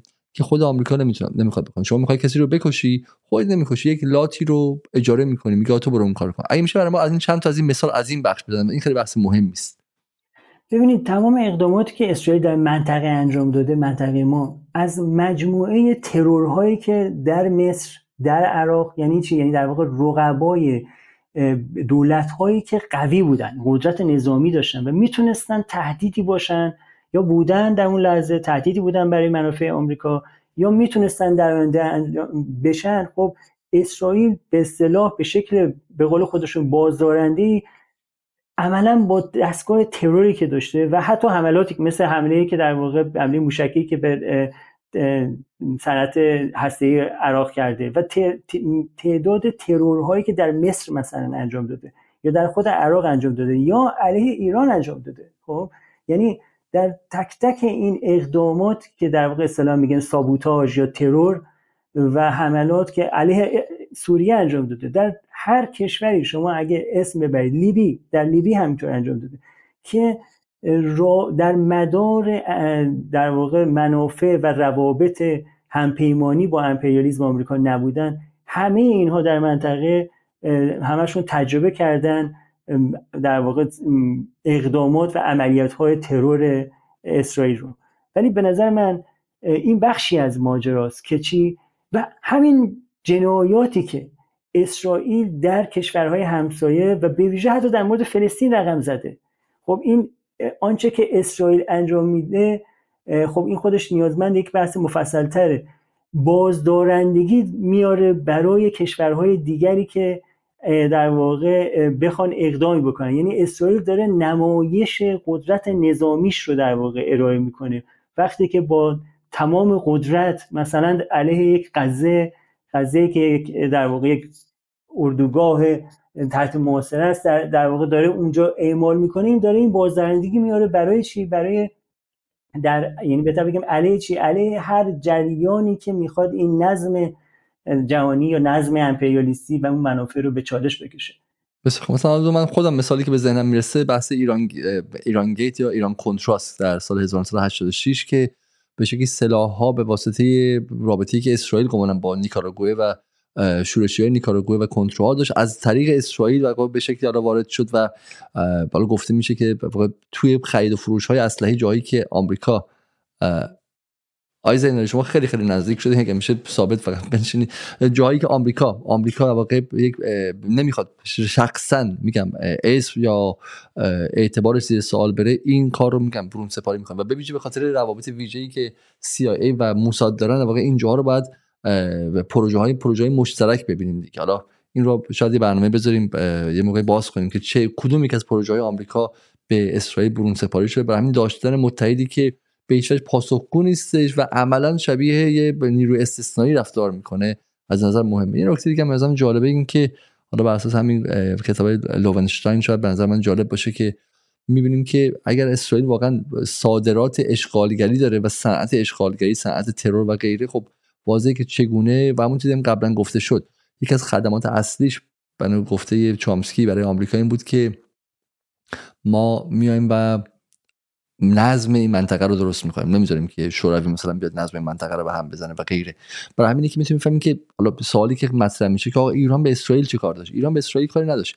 ولی وجود کشوری مثل ایران پس از انقلاب 57 به ذات خودش در تضاد با کشوری مثل اسرائیل بود که حافظ نظم آمریکایی در منطقه بود. دقت کنید خب.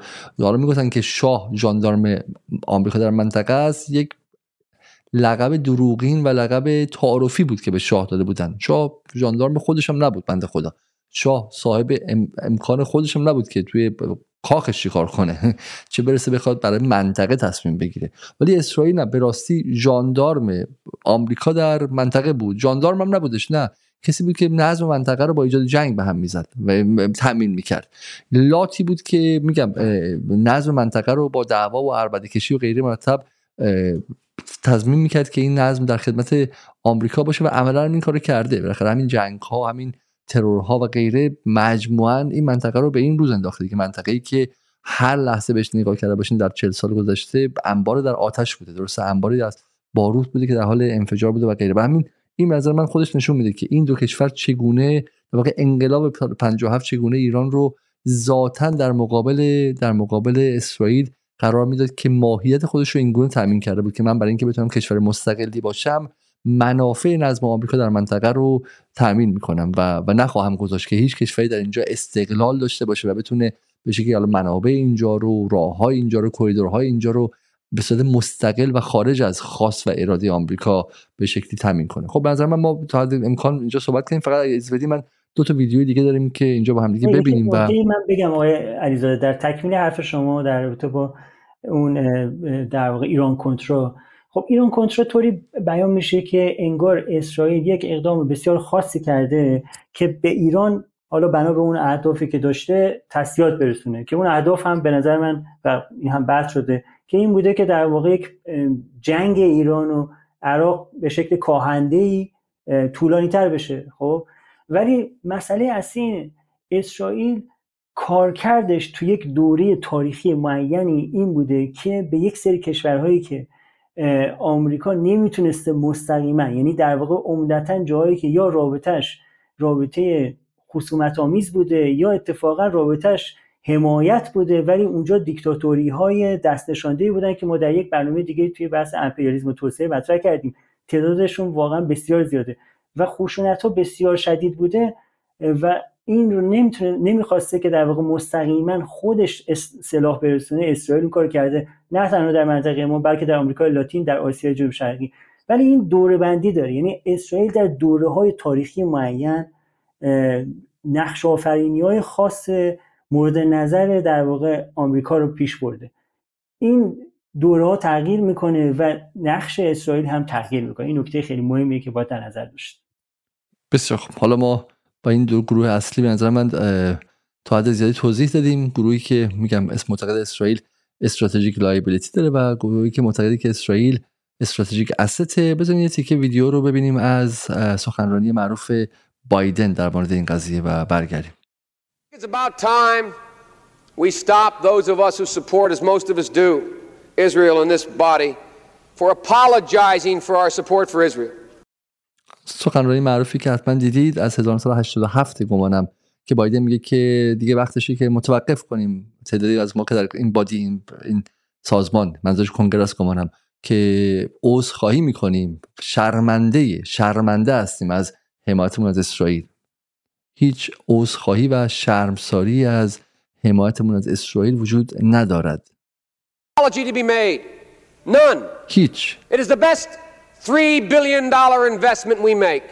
این بهترین سه میلیارد دلار سرمایه گذاری که ما در کشورمون می‌کنیم. Not in Israel, the United States of America would have to invent an Israel, اگر اسرائیل وجود نداشت آمریکا باید یک اسرائیلی خلق می‌کرد. Protect her interest in the region.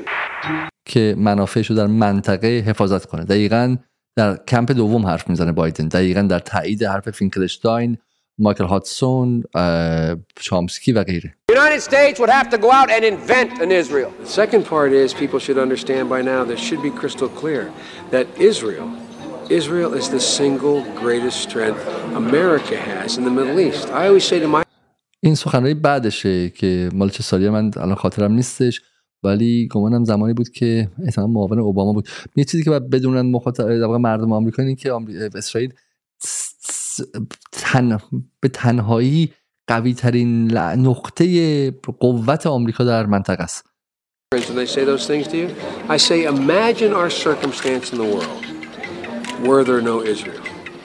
How many battleships would there be? How many troops would be stationed? You know, I used to. میگم که تصور کنید که اسرائیل وجود نداشت فکر کنید که چند تا رزمناو ما بعد اونجا پهلو می‌گرفتیم چند نیرو بعد اونجا میذاشتیم early on when I was a kid, I'd say, when I was a young senator, I'd say, if I were a Jew, I'd be a Zionist. I am a Zionist. You don't have to be a Jew to be a Zionist. Progress occurs in the Middle East when everyone knows there's simply no space between the United States and Israel. There is no space between the United States and Israel when it comes هیچ فاصله ای بین اسرائیل و آمریکا نیست وقتی که به مسئله امنیت اسرائیل میرسه Israel's security. There is only one nation, only one nation in the world that has unequivocally, without hesitation, and consistently confronted the efforts to delegitimize Israel.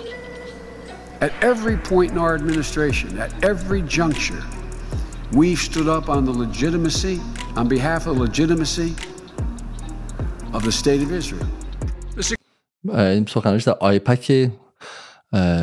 سال 2014 میگه که تنها کشوری که همون بخش اولش که تنها کشوری که داره سعی می‌کنه مشروعیت زدایی کنه از اسرائیل هم منظورش آیا ایرانه یا نه نه نه گفت تنها کشوری که در همه مناسبت ها و موقعیت ها در این که با هر گونه مشروعیت زدایی علیه اسرائیل مخالفت کنه لحظه تردید نکرد این ایالات متحده آمریکا. ما هیچ تردید نکردیم که در مقابل مشروعیت زدایی از اسرائیل بیستیم و تنها کشوری که تماما پشت مشروعیت دادن به اسرائیل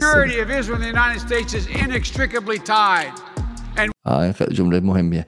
امنیت اسرائیل و آمریکا به صورت غیر قابل تردید و در همدیگه در همدیگه تنیده شدن. We will never, ever, ever abandon Israel out of our own self interest.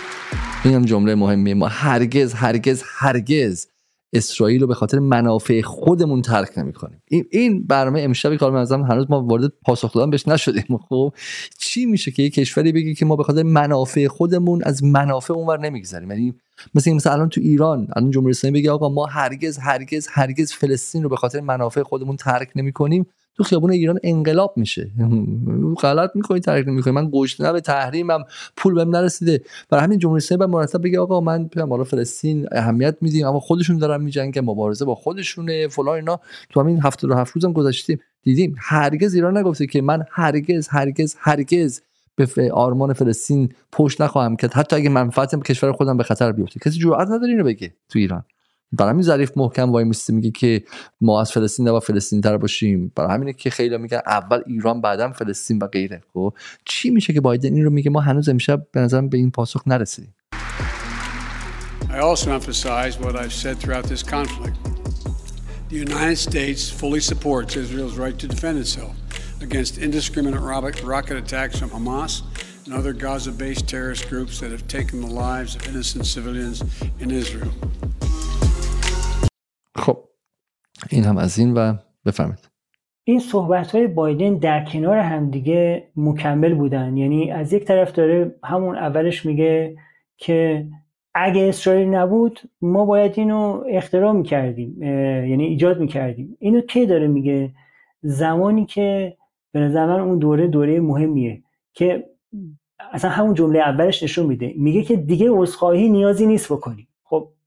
پس نشون میده که تحت فشار بودن که در واقع مجبور بودن به نوعی با حالتی از شرم یعنی بیان از اسرائیل حمایت بکنن. خب؟ از اون موقع تا حالا خیلی چیز تغییر کرده. ولی همون موقع داره سعی می‌کنه نشون بده که ببین حمایت ما از اسرائیل در خدمت منافع ماست و اگر اسرائیل نبود بسیار بیش از اون سه میلیارد دلارهای سالانه ای که به اسرائیل داریم میدیم باید پرداخت می‌کردیم. بسیار بیشتر از اون چیزی که در واقع به لحاظ نظامی در منطقه داریم باید در واقع به منطقه می آوردیم که اون کارکردی رو داشته باشه که اسرائیل برای ما داره. و در کنار اون در واقع دوباره یعنی بایدن رئیس جمهور کنونی در واقع آمریکا داره توضیح میده که ما هر لحظه که شما در نظر بگیرید در کنار اسرائیل بودیم من خودم میگه صهیونیستم در کنارش هستم و غیر و یعنی بحث اصلی چیه؟ بحث اصلی اینه که در واقع امثال چامسکی فینکلشتاین مایکل هاتسون و دیگران به همین بحثا ارجاع میدن و اگرچه تحلیلشون مبتنی بر این اظهار نظر نیست. ولی همدلن با این حرفا که درسته اسرائیل در این منطقه بسیار مهم به لحاظ در واقع به لحاظ انرژی و غیره که گفتیم خب به لحاظ جغرافیایی و انرژی و پترودلار دلارای نفتی نقشی رو داره ایفا می‌کنه که اگر نبود آمریکا باید هزینه بسیار زیادی می‌داد. اما نکته جالب به نظر من تو این بحث ما تا اینجا کار اینه. خب اون اردوگاه اول هم حرف بیراهی نمی‌زدن. اونا کاملا با مستندات و با تحلیلی که قابل فهمه در واقع توضیح میدن که نقش لابی اسرائیل در جهتدهی به سیاست خارجی آمریکا چیه و اسرائیل هزینه هایی با آمریکا تحمیل می‌کنه که آمریکا نباید در واقع قاعدتا زیر بارش بره. یعنی چی؟ یعنی حمایتش از اسرائیل نمیارزه. این اون بحث نگاه رئالیستی که هزینه فایده دارن. داریم یه خود خب؟ تکرار می‌کنیم. نه حالا بحث ما اینه که حالا بخاطر کدومی که دو تا اروگا درست میگن؟ بله، من همین میگم. یعنی ما الان در واقع با این صورت بندی که هست هر دو رو شنیدیم به مختصر هر دو معقول و هر دو با استدلال ها و مستنداتی هستن. چطور اینو توضیح میدیم؟ خب ما تو این در واقع ادامه بحث سعی می‌کنیم بیایم به سهم خودمون با یه نگاه تاریخی این در واقع یک ایده رو وسط بکشیم که شاید توضیح میده. و تاکید ما اینجا چیه؟ اینه که عاملیت اسرائیل توی این بحثا تا حدی نادیده گرفته شده. در چی؟ در در شکل دادن به این رابطه و در این جایگاهی که اسرائیل برای آمریکا واقعا الان داره. خب برای این کار میریم به کجا نگاه می‌کنیم؟ از همون ابتدا یعنی از همون ابتدای جنبش صهیونیستی یا شکل گرفتن ایده های صهیونیسم و ایده های شکل در واقع تحقق دولت اسرائیل دولت یهودی و نظری پردازانش. به عنوان مثال هرتسل که در واقع تئودور هرتسل یکی از پدران نظری صهیونیسم در واقع شناخته میشه. ایشون توی یک کتاب بسیار معروفی که دارن به نام دولت یهود و به نوعی میشه گفت از یکی از مانیفست های صهیونیسم بارها تاکید می‌کنه. که بارها اینجا آنجا در کتابش داره که اولا صهیونیسم یک ایده استعماریه. خب یعنی چی؟ اولا در واقع حرف ایشون اینه که میگه ما داریم باید بریم در یک منطقه ای که بیرون از اروپاست و به اصطلاح یک منطقه حالا به بیان خودمون بخوام بگیم توسعه نیافته است و در اونجا در واقع پرچمدار ارزش های اروپایی بشیم پرچمدار تمدن بشیم علیه بربریت و بتونیم حمایت قدرت امپری ابر قدرت ها رو حالا ادبیاتش این نیست که ابر قدرت های اروپایی رو در واقع داشته باشیم. تو دوره در واقع هسل داره این رو تئوریزه می‌کنه. یعنی چی؟ به عنوان شاید بتونیم یکی از نقل قولاش که من در واقع آماده کردم. این کتابشه کتاب دولت یهود که در واقع به زبانهای مختلفی هم منتشر شده و بسیارم گفتم مهمه برای جنبش صهیونیستی و برای صهیونیست‌ها جالبه که کسی که این کتاب رو به شکلی مقدمش رو نوشته آلن دورشویتس که درشویتس که خیلی میشناسنش و همین الان تازگی هم مناظرش با فینکلشتاین رو برنامه مورگان پیرس مورگان برگزار کردش و جز مهمترین لابیستا و صهیونیستای آمریکا محسوب میشه آلن درشویس و خط مقدم مقابل با ایران هم در سالهای برجام به بعد بودش. خب بریم سراغ این یادداشت این در این فصل از کتاب کتاب هرتسل بله. گفتم هرتسل حرفش اینه. اولا اسرائیل یه ایده استعماری فرموله می‌کنه که و همینطور تاکید داره که ما باید میگه ایده اصلا دولت اسرائیل زمانی می‌تونه شکل بگیره و دوام داشته باشه. که حمایت یک ابرقدرت اروپایی رو با خودش داشته باشه. اینجا من این قسمتی که هایلایت کردم رو اگه بخوام در واقع نگاه بکنیم میگه اگه بتونم بخونم میگه که ما باید ما باید یک portion of a rampant مذارم می‌خوام. از اول شروع می‌کنیم که فلسطین is our ever memorable historic home ما خونه همیشه تاریخی مونه the very name of Palestine would attract our people with the چرا مثلا مردم ما اصلا بهش علاقه میشن که به این پروژه تن بدن if his majesty the sultan were to give a Palestine we could in return undertake the, uh, to regulate the whole of uh, finances of Turkey اگر سلطان لطف کنه این تیکه از زمین به ما بده ما می‌تونیم کمک کنیم همه مسائل مالی ترکیه رو براشون رگولیت کنیم و انجام بدیم این کارهای بانکی و مالی و غیره رو. We should there form a portion of a rampart of, Europe, of Europe against Asia. می‌تونیم اونجا یک بخشی رو از اروپا رو مقابل آسیا به شکلی شکل بدیم. An outpost of civilization as opposed to barbarism. یک بله. ایس یک پست نگهبانی از تمدن رو در مقابل بربریزم و وحشیگری. دقیقا. خب همینجا فکر کنم کافیه. این تازه یه نقل قوله و خب ما که اصلا دلیل نداره که بخوایم به این نقل قولهای متعدد رو در بیاریم. خود همین دیگه اصلا استعمار اوریانه به لحاظ ایده که داره میگه ما میریم افسونه میشیم بر اروپا. خب کاملا ببینید فکر شده است. میگه میریم اولا بیرون اروپا باید باشیم. خب میریم کجا؟ خب تا اونجا دیگه مشخص شده می‌خوام برن چون قبلش صحبت سر جای دیگه هم بوده. خب حالا تصمیم گرفتن که برن سمت یعنی بحث اینه که بله بهترین جا همون جاییه که بریم فلسطین که اون موقع تحت در واقع قلمرو عثمانیه. خب بله.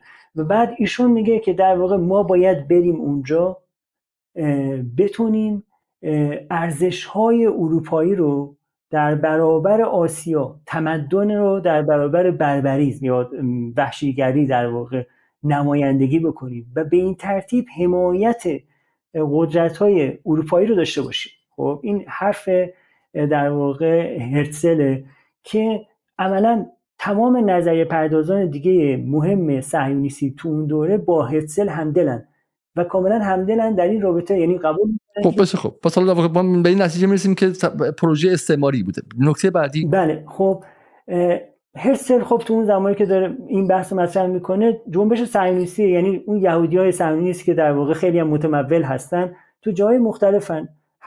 بعضیاشون سعی می‌کنن فشار بیارن یا رابطه بگیرن با سلطان عثمانی و عثمانی بهشون این قدرت رو بده یعنی اون امکان بده.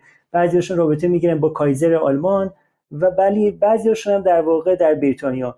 نهایتا اون جریانی که در بریتانیا است که موفق میشه. و خب این می‌خوام یک دو تا یک شخصیت دیگه ای که هست به نام هایم یا چیم فکر می‌کنم هایم باشه. هایم وایسمن یک نظریه پرداز بسیار مهم. یا نظریه پرداز هم نیست اولین رئیس جمهور اسرائیل هم هست ایشون. یعنی در واقع از و همینطور یه چهره بسیار در واقع تعیین کننده علمی هم هست که آستون رو هم ایشون شیمیدان بوده به کشف کرده. خب وایسمن و واقعا جا داره که آستون تو ایران ممنوع شه. پس آستون رو یکی از پدران صهیونیست در ایران کشف کرده. این رو با آقای رایفی پور بگید. احتمالا بگید در مورد نقش با آقای حسن عباسی. در مورد نقش نقش صهیونیستا در پاک کردن لاک خانم ها واقعا می‌تونه موثر باشه و این آدم صهیونیست از پدران صهیونیست فرد در حد هرتسل مختره آستونه درسته؟ برن آستون رو از تمام داروخانه ها جمع کنن. به نظرم جا داره که این فردا صبح به شکل این نیروها بیان و به جمع کردن آستون از داروخانه بپردازن.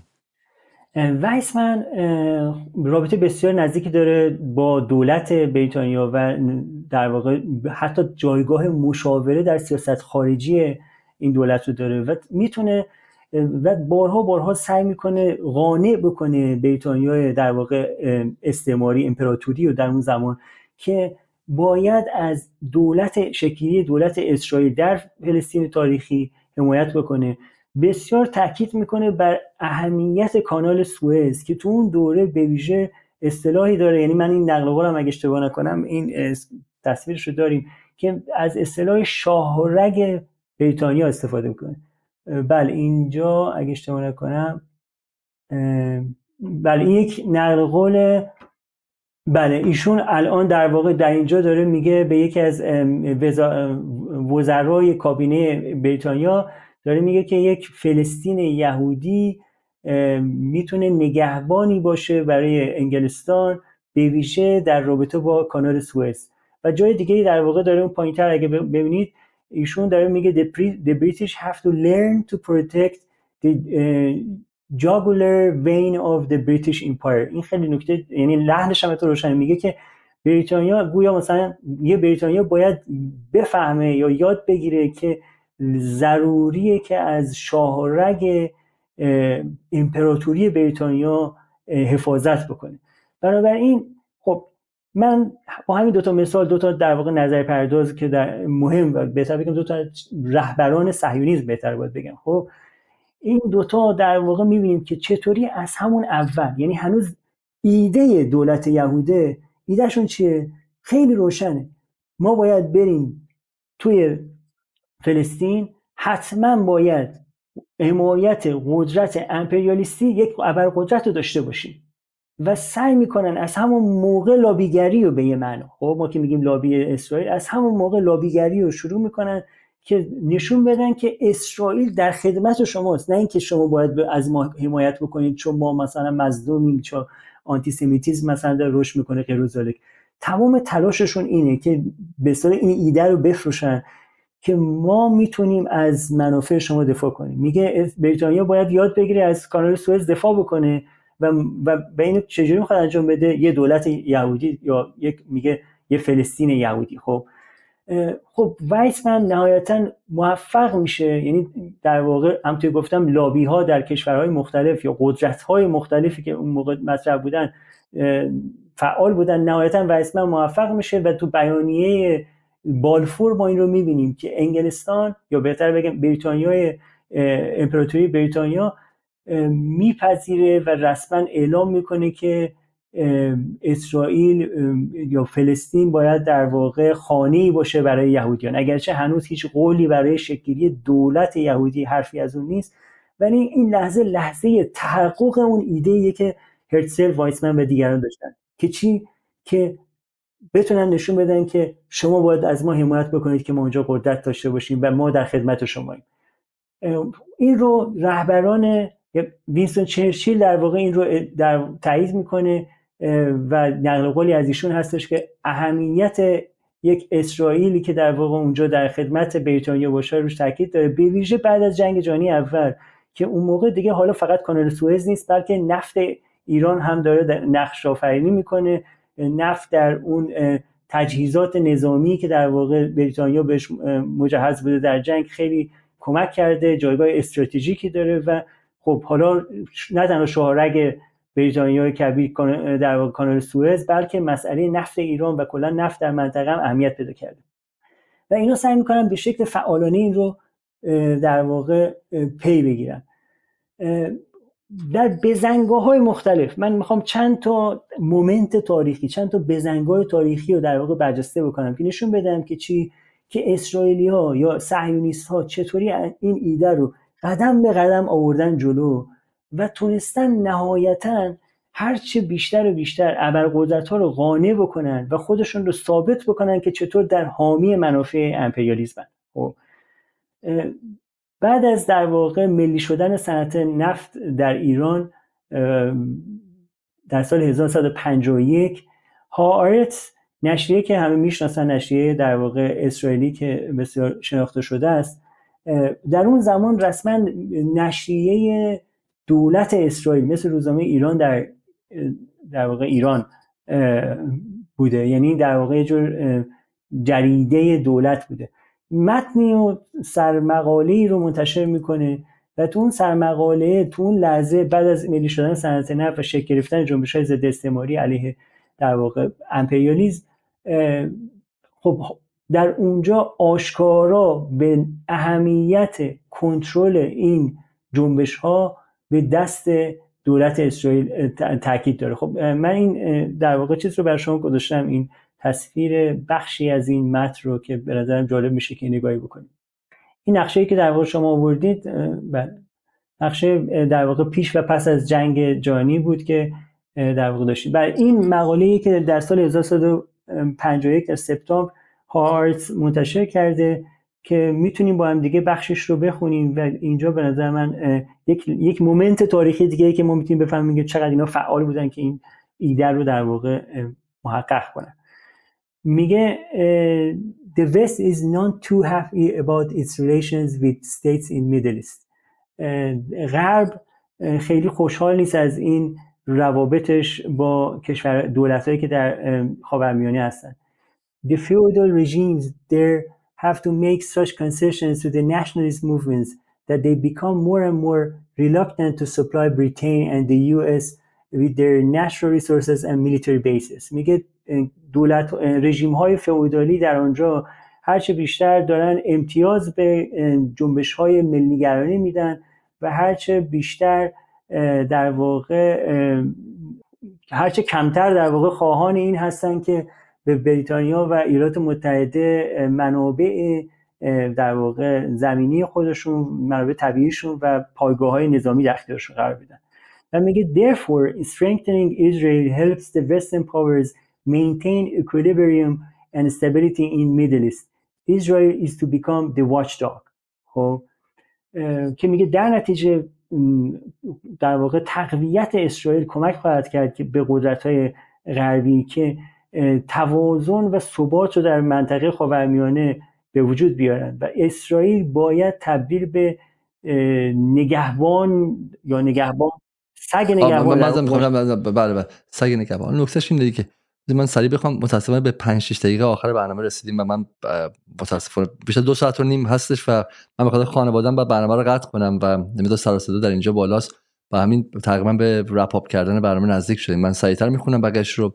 میگه که there is no fear that Israel would undertake any aggressive policy towards the Arab states when this would explicitly contradict the wishes of the US and Britain این نگرانی نیستش که اسرائیل به شکلی هیچ سیاست خشونت آمیزی رو علیه همسایگان عرب و کشورهای عرب استفاده کنه اون جایی که این برخلاف اون جایی که این خواست آمریکا و انگلیس رو نقض می‌کنه but if for any reason the western powers should sometimes prefer to close their eyes Israel could be relied upon to punish one or several neighboring states whose uh, discourtesy to the west went beyond the bounds of permissible. اما اون جایی که یکی دو تا از این همسایه ها به شکلی دیسکورتزی درسته عدم احترامشون به غرب بیشتر از آن چیزی که مجاز رفته یعنی غلط زیادی کنن پا رو از گل یکی از دو تا کشورهای همسایه عرب پاشون رو از گلیمشون علیه منافع غرب درازتر کنن چششون ببندن تا اسرائیل اونها رو مجازات کنه. این خیلی حرف عجیبیه. روزنامه ها آرتس اسرائیل رسما در سال 1951 سال 1930 در 20 شهریور 1930 به غرب میگه این خدماتی که ما شما می‌تونیم بدیم لازم شد چشتون رو ببندیم ما همسایه رو مجازات می‌کنیم. سوریه غلط زیادی کرد ما مجازات می‌کنیم. اون یکی فلان کرد ما مجازات می‌کنیم. و این مثلا بسیار بسیار به خود بله. درخشانی می‌کنم سرعت بدم. خب گفتم مومنت های تاریخی خاصی که دیگه الان من که خیلی تعدادش رو کم می‌کنم. ولی مومنت دیگه که بسیار مهمه 1956 بعد از ملی شدن کانال سوئزه و زمانی که اسرائیل جلوتر از بریتانیا و فرانسه به مصر حمله می‌کنه. و اینجا اولین جایی که نشون میده که در واقع آنچه دو تا چیز رو نشون میده. یکی اینکه اقدام می‌کنه اون حرفی که زده در واقع خب در راستای اون حرفی که در همین ها آرس زده, میشه که بله من در, در برای سرکوب جنبش های ملی اقدام خواهم کرد در دفاع از اون شاهرگ بریتانیا شاهرگ اصلی در واقع امپراتوری بریتانیا اینجا در عمل اقدام می‌کنه. نکته دومی که جالب توجه اینه که خودش مستقل عمل می‌کنه. اینطور نیستش که در واقع دستور گرفته یا مثلا تصمیم بلکه خودش عمل می‌کنه و بعدا بریتانیا و فرانسه هم که اقدام می‌کنن با مخالفت آمریکا روبرو میشه و آمریکا خب نهایتا حتی از تحریم ها استفاده می‌کنه. داخل پرانتز این نکته جالبه که میگن تنها که تحریم ها عمل کرد همونجا علیه اسرائیل بود و اسرائیل در واقع عقب نشینی می‌کنه. حالا میگذرم از این. مشدایان بعد از این در واقع حمله یک نقل قول جالبی است که میگه که ما با اینکه اونجا حمله کردیم و عقب نشینی کردیم ولی نشون دادیم که دست به شمشیریم. علیه هر جریانی که بخواد در واقع ما رو تهدید بکنه. خب دست به شمشیر بودن رو این مشدایان در واقع نفر می‌زنه و نشون میده که ما خودمون هم خودسر عمل می‌کنیم. خب من اینجا گفتم سرعت میدم به بحث. اونطوری که توی هرتزل و وایسمن و بسیاری دیگه از نظر پردازان صهیونیست دیدیم اسرائیل از همون اول ماهیتی استعماری داشته استعمار وطن‌گزین که چامسکی توضیح داده ما اشاره کردیم خب که سرزمین رو در واقع باید اشغال بکنه expansionist روش افزایش پیدا بده و بومی ها رو در واقع که فلسطینی باشن هرچه بیشتر پاکسازی بکنه حالا بکشه یا انتقال بده. از طرف دیگه اسرائیل به خوبی نشون داد که در خدمت منافع امپریالیسم و یا استعمار در واقع ابرقدرت های استعماریه. خب تا این لحظه که اشاره کردم تا این لحظه اسرائیل بیشتر در خدمت امپریالیزم کهن یا قدرت های استعماری مثل بریتانیا و فرانسه بود.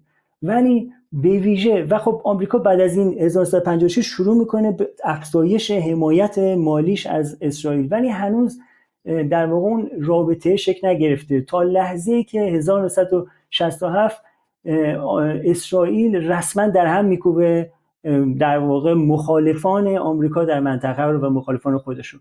از اون لحظه به بعد رابطه ای شکل می‌گیره و اسرائیل از یک طرف ماهیت استعماری وطنگزین داره از طرف دیگه واچداگ سگ نگهبان یا حالا به بیان دیگه ژاندارم امپریالیزم در منطقه است امپریالیزم نوین.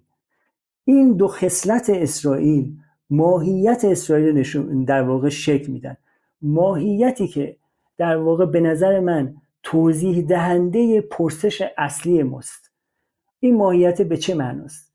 به این معناست که اسرائیل از یک طرف در خدمت امپریالیزم به همون فهرست بلند بالایی و, و به نظر من متنوعی که میشه در واقع اشاره کرد و ما بخشی پرداختیم از طرف دیگه در نتیجه پس اون اقدامات رو در برای منافع امپریالیزم انجام میده. از طرف دیگه به خاطر ماهیت استعماری در واقع وطن گزینش که پاکسازی قومیتی رو داره سیاست های خودش رو داره که بسیار خشنه به شکل خاص استعماری خودش و هزینه هایی رو به در واقع همپیمان امپریالیستی خودش تحمیل می‌کنه. و در نتیجه اینجا یک اسرائیل یک استقلال نسبی از امپریالیسم داره. نه اون استراتژیک استه که انگار مثلا ابزار مثل اون ایرکرافت کریر که اصطلاحا میگن. یعنی انگار اسرائیل یک رزمناو بزرگترین رزمناو هواپیمابر آمریکاست. نه خیر اینجوری نیست. اسرائیل پروژه خودش رو داره استقلال عمل خودش رو هم داره. اگرچه اون هم هست. خب نه برعکسشه که اسرائیل اصلا در خدمت امپریالیزم نیست. بلکه در واقع در راستای در واقع اون سیاست های استعماری خودشه و آمریکا داره این بهانه رو میده. دوربندی تاریخی میشه کرد نشون داد که این در واقع حرفش رو زدیم که چطور اسرائیل در خدمت امپریالیسم بوده.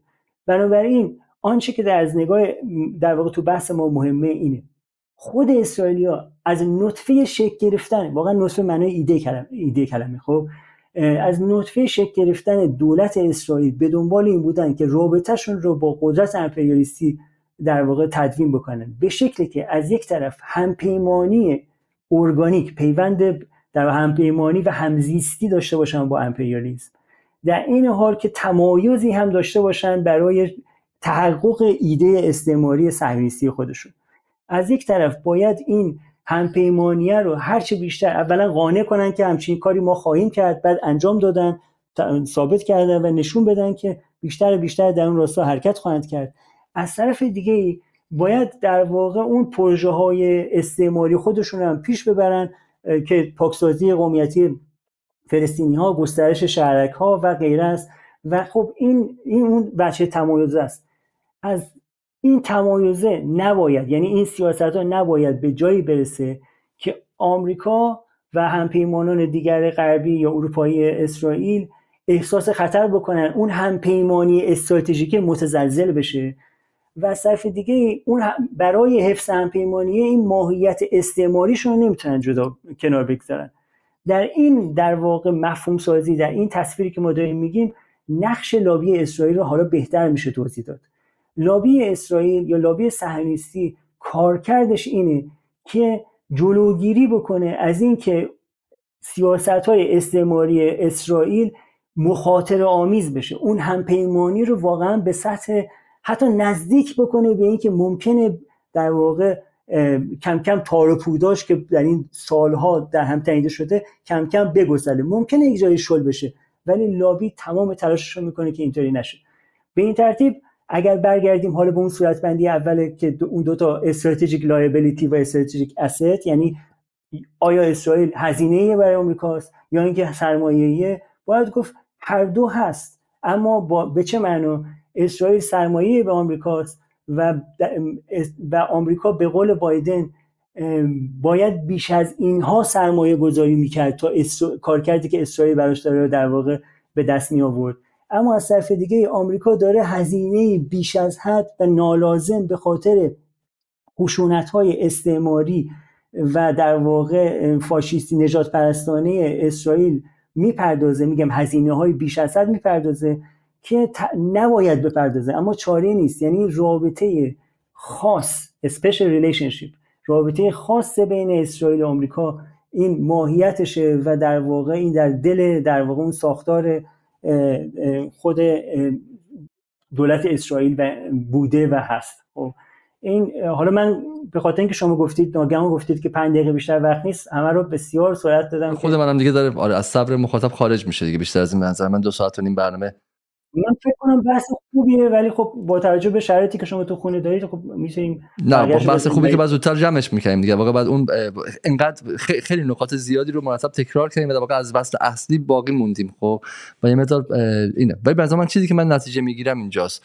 حالا من به شما 5 دقیقه دیگه وقت میدم ولی باید خیلی منسجم بگیم چون ما الان دیگه وارد بحث هرتسل و اوگاندا و آرژانتین نرفتن اینا شدیم و واقعا من خودم برای یه مقدار حیف بود واقعا. بحث به این قشنگی رو ما رو جزئیاتی رفتیم که مخاطب اغلبش می‌دونه ولی بعد اون نکته ای که ما به این نتیجه می‌رسیم اینه که اینه که در ایران این در هم تنیدگی آمریکا و اسرائیل رو گاهی وقتا ازش اشتباه استراتژیک نتیجه گیری می‌کنن و تحلیل اشتباه, اشتباه می‌گیرن که مثلا اگر فردا آمریکا دیکلاین کنه و در واقع افول کنه بر اسرائیل چه اتفاقی میفته سوال کلیدی اینه. آیا اسرائیل از بین میره؟ آمریکا دیگه از اسرائیل دفاع نمی‌کنه. آمریکا که دیگه می‌خواد جهان گستر نباشه و هژمون نباشه دیگه بس اسرائیل به خیال میشه بعد ایران هم میره اسرائیل از بین میاره و سلام خب اسرائیل می‌خوریم و تمام میشه. و اینه یا اینکه نه اسرائیل اگر مستقله خب فردا می‌تونه برای خودش در نظم جدید هم بازی سازی جدیدی کنه. کارا برنامه جدیدی که بهش خواهیم رسید. این اسرائیل اگر در آمریکا در دوره خاص تاریخی لابی داشت پس فردا هم در دوره خاص جدید با چین لابی خواهد داشت. با کشورهای دیگه لابی خواهد داشت با برزیل لابی خواهد داشت با آرژانتین لابی خواهد داشت و سعی می‌کنه که در بریکس جای پا باز کنه و غیره. برای همین بحث اسرائیل تمام نمیشه. برای این سوال اینه اگر اسرائیل استقلال عمل داره و به شکلی برای خودش پروژه‌ای متفاوت از آمریکا تعریف می‌کنه که در دوره تاریخی انگلیس این پروژه اومده خودش رو به انگلیس propose کرده پیشنهاد کرده offer کرده به انگلیس که آقا من می‌تونم این منافع رو بر داشته باشم. به عنوان کشوری کوچک به عنوان یک جامعه کوچک. می‌تونم این خدمات رو باید ارائه بدم خدمات متقابل. تو هم به من اجازه حیات بده من protection بده. خب انگلیس رفته در دوره بعد هم دوباره اسرائیل سروایو کرده. اومده با آمریکا گفته که این خدمات رو من برای تو ارائه می‌تونم بدم. برای این بعد در واقع این توقع رو داشت که این استقلال حالا بعد تو بحث بعدی بازش کنیم. این استقلال تکلیفش در دنیای پسا آمریکایی چه خواهد شد؟ درسته؟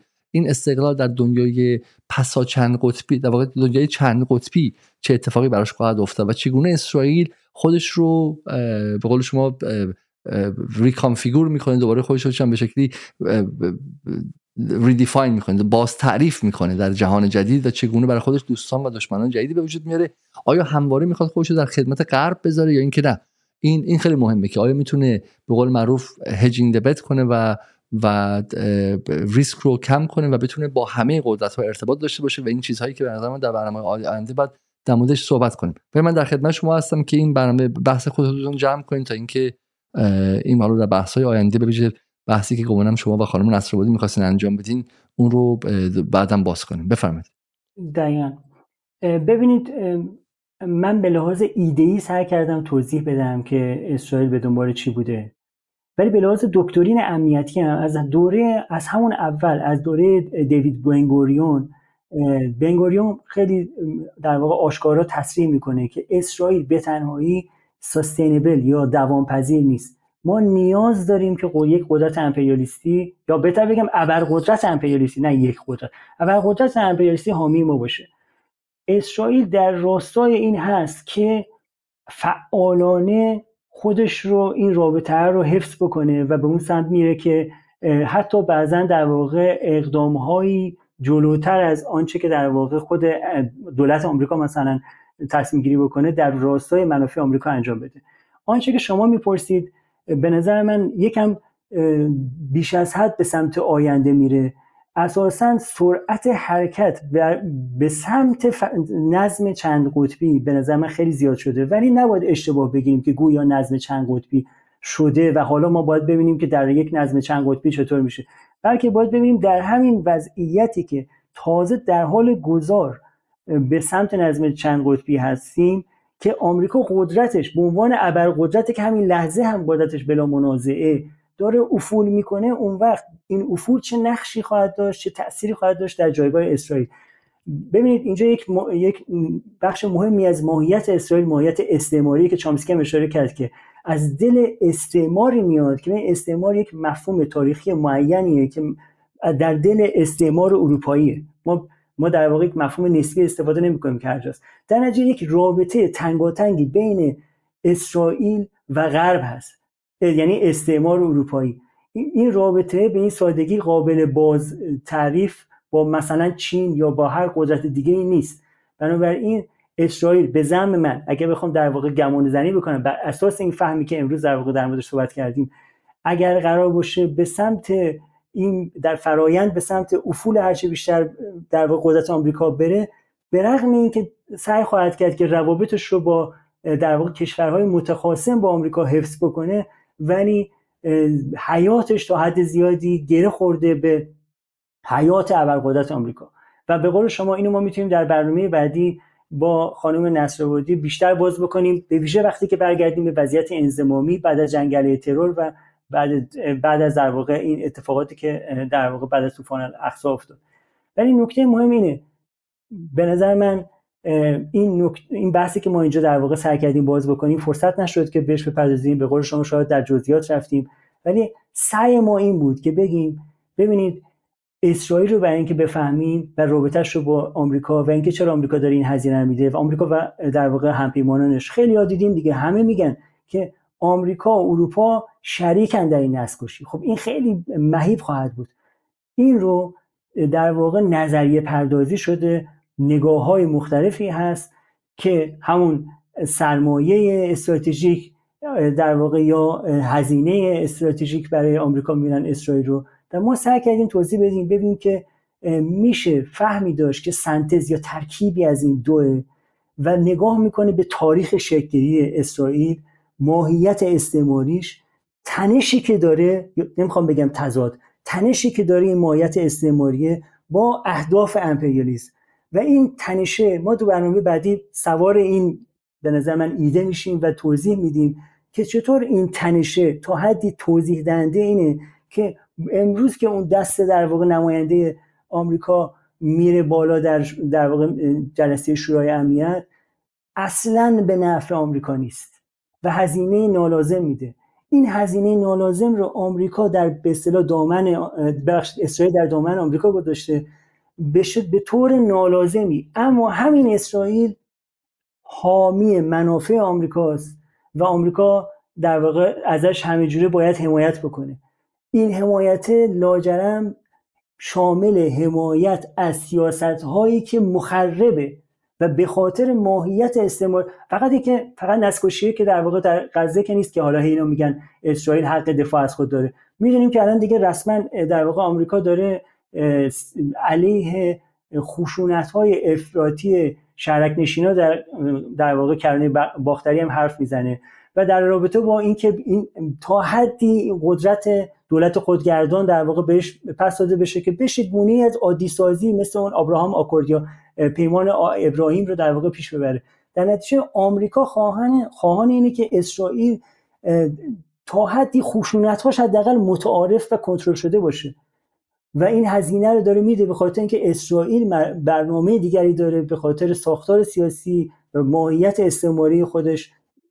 ولی ولی بازم باشه حالا شما میگی مرتب میگی ماهیت استعماری و امپریالیسم ولی من از این برنامه می‌خوام یه چیزی بزنم توضیح بدم. الان آمریکا با این عظمتش که شما میگین به عنوان declining power هم همچنان قدرتش از همه کشورهای دیگه بیشتره. چرا نمی‌تونه به اسرائیل بگه وقتی که میگه که به جنگ ادامه بده یا حداقل حق دفاع از خودتو داری اما به شهروندان آسیب نرسون. و اسرائیل این قضیه رو کلا به هیچ جاش نمی‌گیره. خب این رو چه توضیح میدین شما؟ بخاطر با این مدلتون بعد توضیح بدین که چگونه آمریکا با این همه عظمتش امکان دیکته ساده ترین نکته رو به اسرائیل نداره. خب ببینید زمانی امکان دیکته رو داره که انگار شما در واقع client state ببینینش. یعنی یک کشوریه که همپیمان خادم آمریکاست. اسرائیل چنین چیزی نیست. استقلال نسبی داره. به اضافه اینکه اشاره کردم لابی صهیونیستی در واقع اونجا در کمک می‌کنه به تغییر سیاست خارجی در راستای حمایت از اسرائیل. بنابراین اگر ما این رو اتفاقا خوب بفهمیم که ببینید اسرائیل کاری رو می‌کنه که آمریکا در واقع به نفعش نیست کارهایی که داره می‌کنه. ولی این ابزار رو نداره که بتونه جلوگیری بکنه ازش. و از اهرمهاش داره استفاده می‌کنه. اینطوری نیستش که بگیم که هر اقدامی که دولت نتانیاهو به قول خودتون با توجه به تفاوت‌هایی که بین یا اختلافاتی که بین دولت دموکرات در واشنگتن هست هر اقدامی که داره می‌کنه کاملا همراستاست با آمریکا. اینطوری نیست. برعکسش هم, هم نه همراستایی فرق داره. نه مسلما انگلیس و آمریکا با هم دیگه تو خیلی کشورهای آفریقایی رقابت دارن. توی آسیا با هم دیگه رقابت دارن. تو همین حاشیه خلیج فارس بین انگلیس که استعمار سنتی منطقه و آمریکا رقابت هستش. آمریکا و اسرائیل اصلا می‌تونن رقابت با هم داشته باشن. اما در یک نقطه خاصه که من دارم به شما عرض می‌کنم که بایدن موجودی اصلا شروع برنامه ما امروز این بودی. قرار به این سوال پاسخ بدیم که بایدن موجودیتش با خطر کامل روبروه و احتمال خیلی زیاد دموکرات ها انتخاب نشن در سال 2024 به خاطر اینکه داره بدنی جوانش رو از دست میده و کل پروژه آمریکایی برای کشورهای حداقل جنوب جهانی که همواره برای دموکرات ها تو هم با بحث دموکراسی خواهی حقوق زنان حقوق بشر و غیره بود الان با یک ضربه خیلی خیلی سختی رو روبروه و اینجا جایی بود که حداقل آمریکا باید بتونه از قدرت چان زنیش علیه اسرائیل استفاده کنه از در اسرائیل استفاده کنه بگه که من به شرطی ازت حمایت می‌کنم که تو این این این این رو انجام بدی. بله اسرائیل داخل آمریکا رو هایجک کرده من خواستم حالا اون مثال نشون بدم که اون قارچ خیلی معروف که داخل یک مغز یک مورچه میشه و اون مورچه رو به فرمان خودش میاره بهش میگن زامبی چم زامبی فانگوس. خب که مثل فیلم زامبیاس و اون مورچه از خودش بله بخشی از سیاست آمریکا از خودش دیگه قابلیت نداره و لابی تا حد زیادی درش نفوذ کرده hijack ش کرده هکش کرده قبوله. خب اما در این لحظه تاریخی بالاخره state آمریکا هم توان اندیشیدن داره دیگه. state آمریکا هم بتونه به قول معروف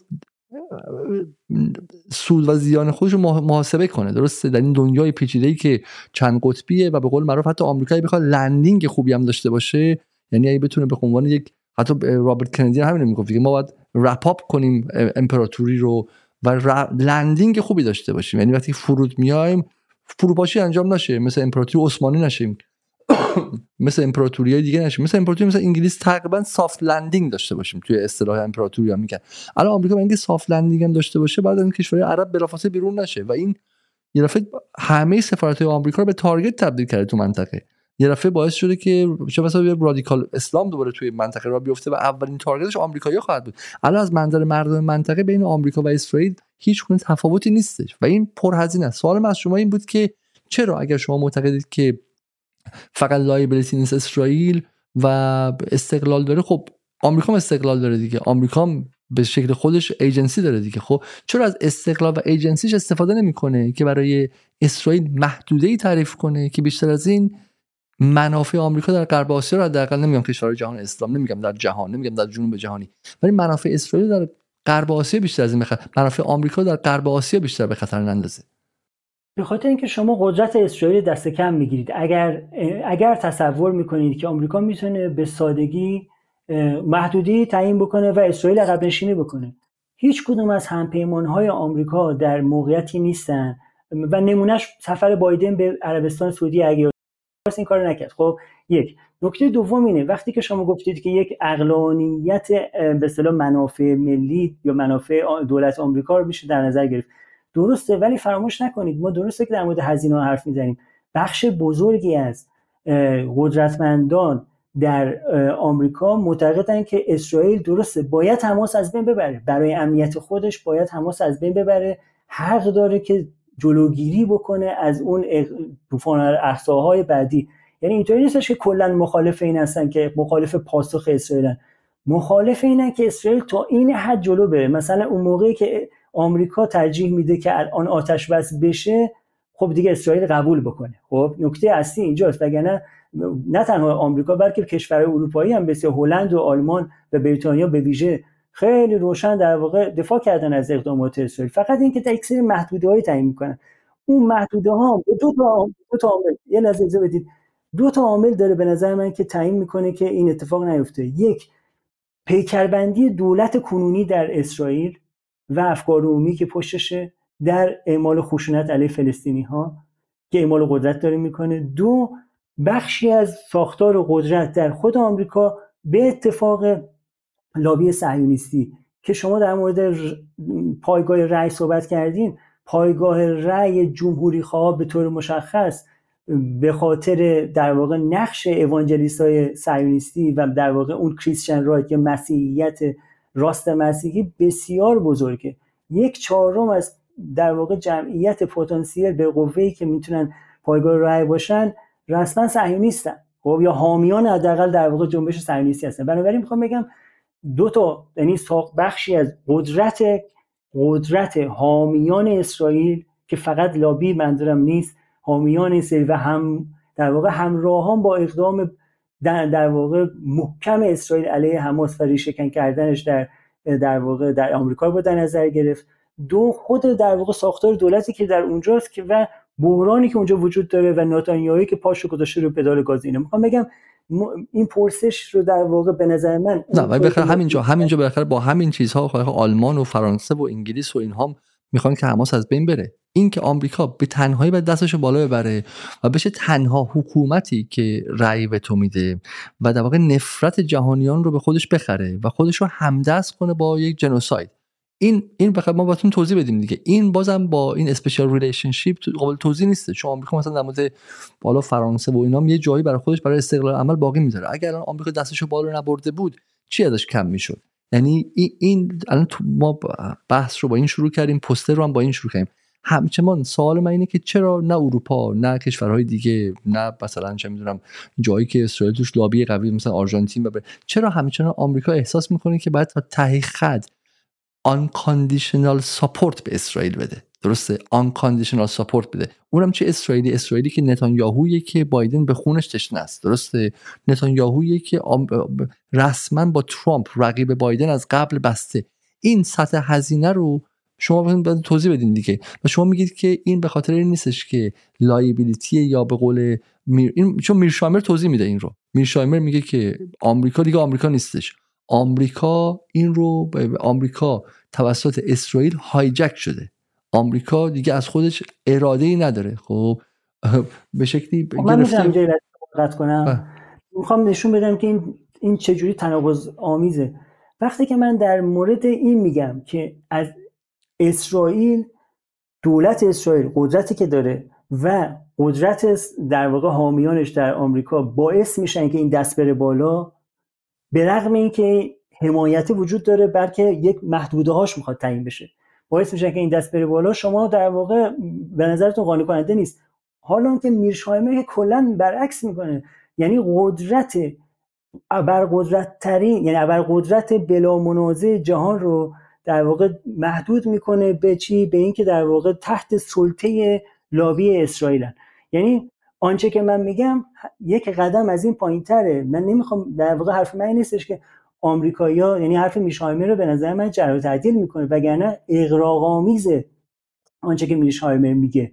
که انگار این حمایت اصلا در راستای در واقع منافع آمریکا نیست. بله این لحظه با توجه به این نسل کشی و اون سطح خشونت آمریکا و هر کشور غربی دیگه ترجیح می‌داد فاصله گذاری بکنه. ولی بگذارید یک چیزی رو به طور مشخص بگم. به نظر من همین که این دست چک سفید امضای دست آمریکا باعث میشه که همپیمانان که بریتانیا در واقع ممتنع بده.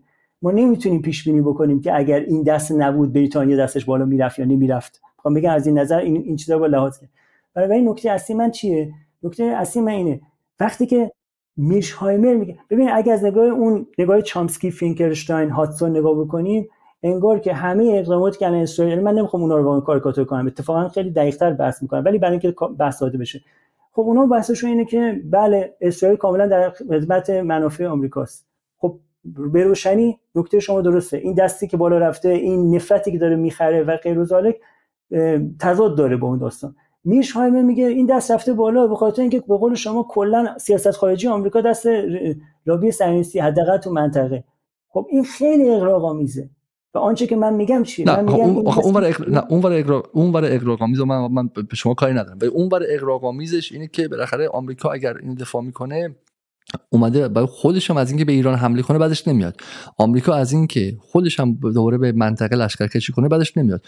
آمریکا از اینکه بیاد و به بیروت حمله نظامی کنه بعدش نمیاد. بالاخره در ذاتش هستش. یا اینکه اینا همچنان خود این خیلی نکته مهمیه. من برای مخاطب بگم این رو این نکته که ما داریم بحث می‌کنیم اصل قضیه است. اینی که الان در ایران هم در اتاق فکر ایران در اتاق رهبری ایران چه رهبری سپاه چه در داخل بیت چه در اونایی که حالا در ایران قدرت دارن. خب دارن فکر می‌کنن که آقا آمریکا که به این محکمی سر این قضیه وایساده آیا واقعا به خاطر اینکه مثلا میگم از اسرائیل می‌خواد دفاع کنه یا اینکه نه.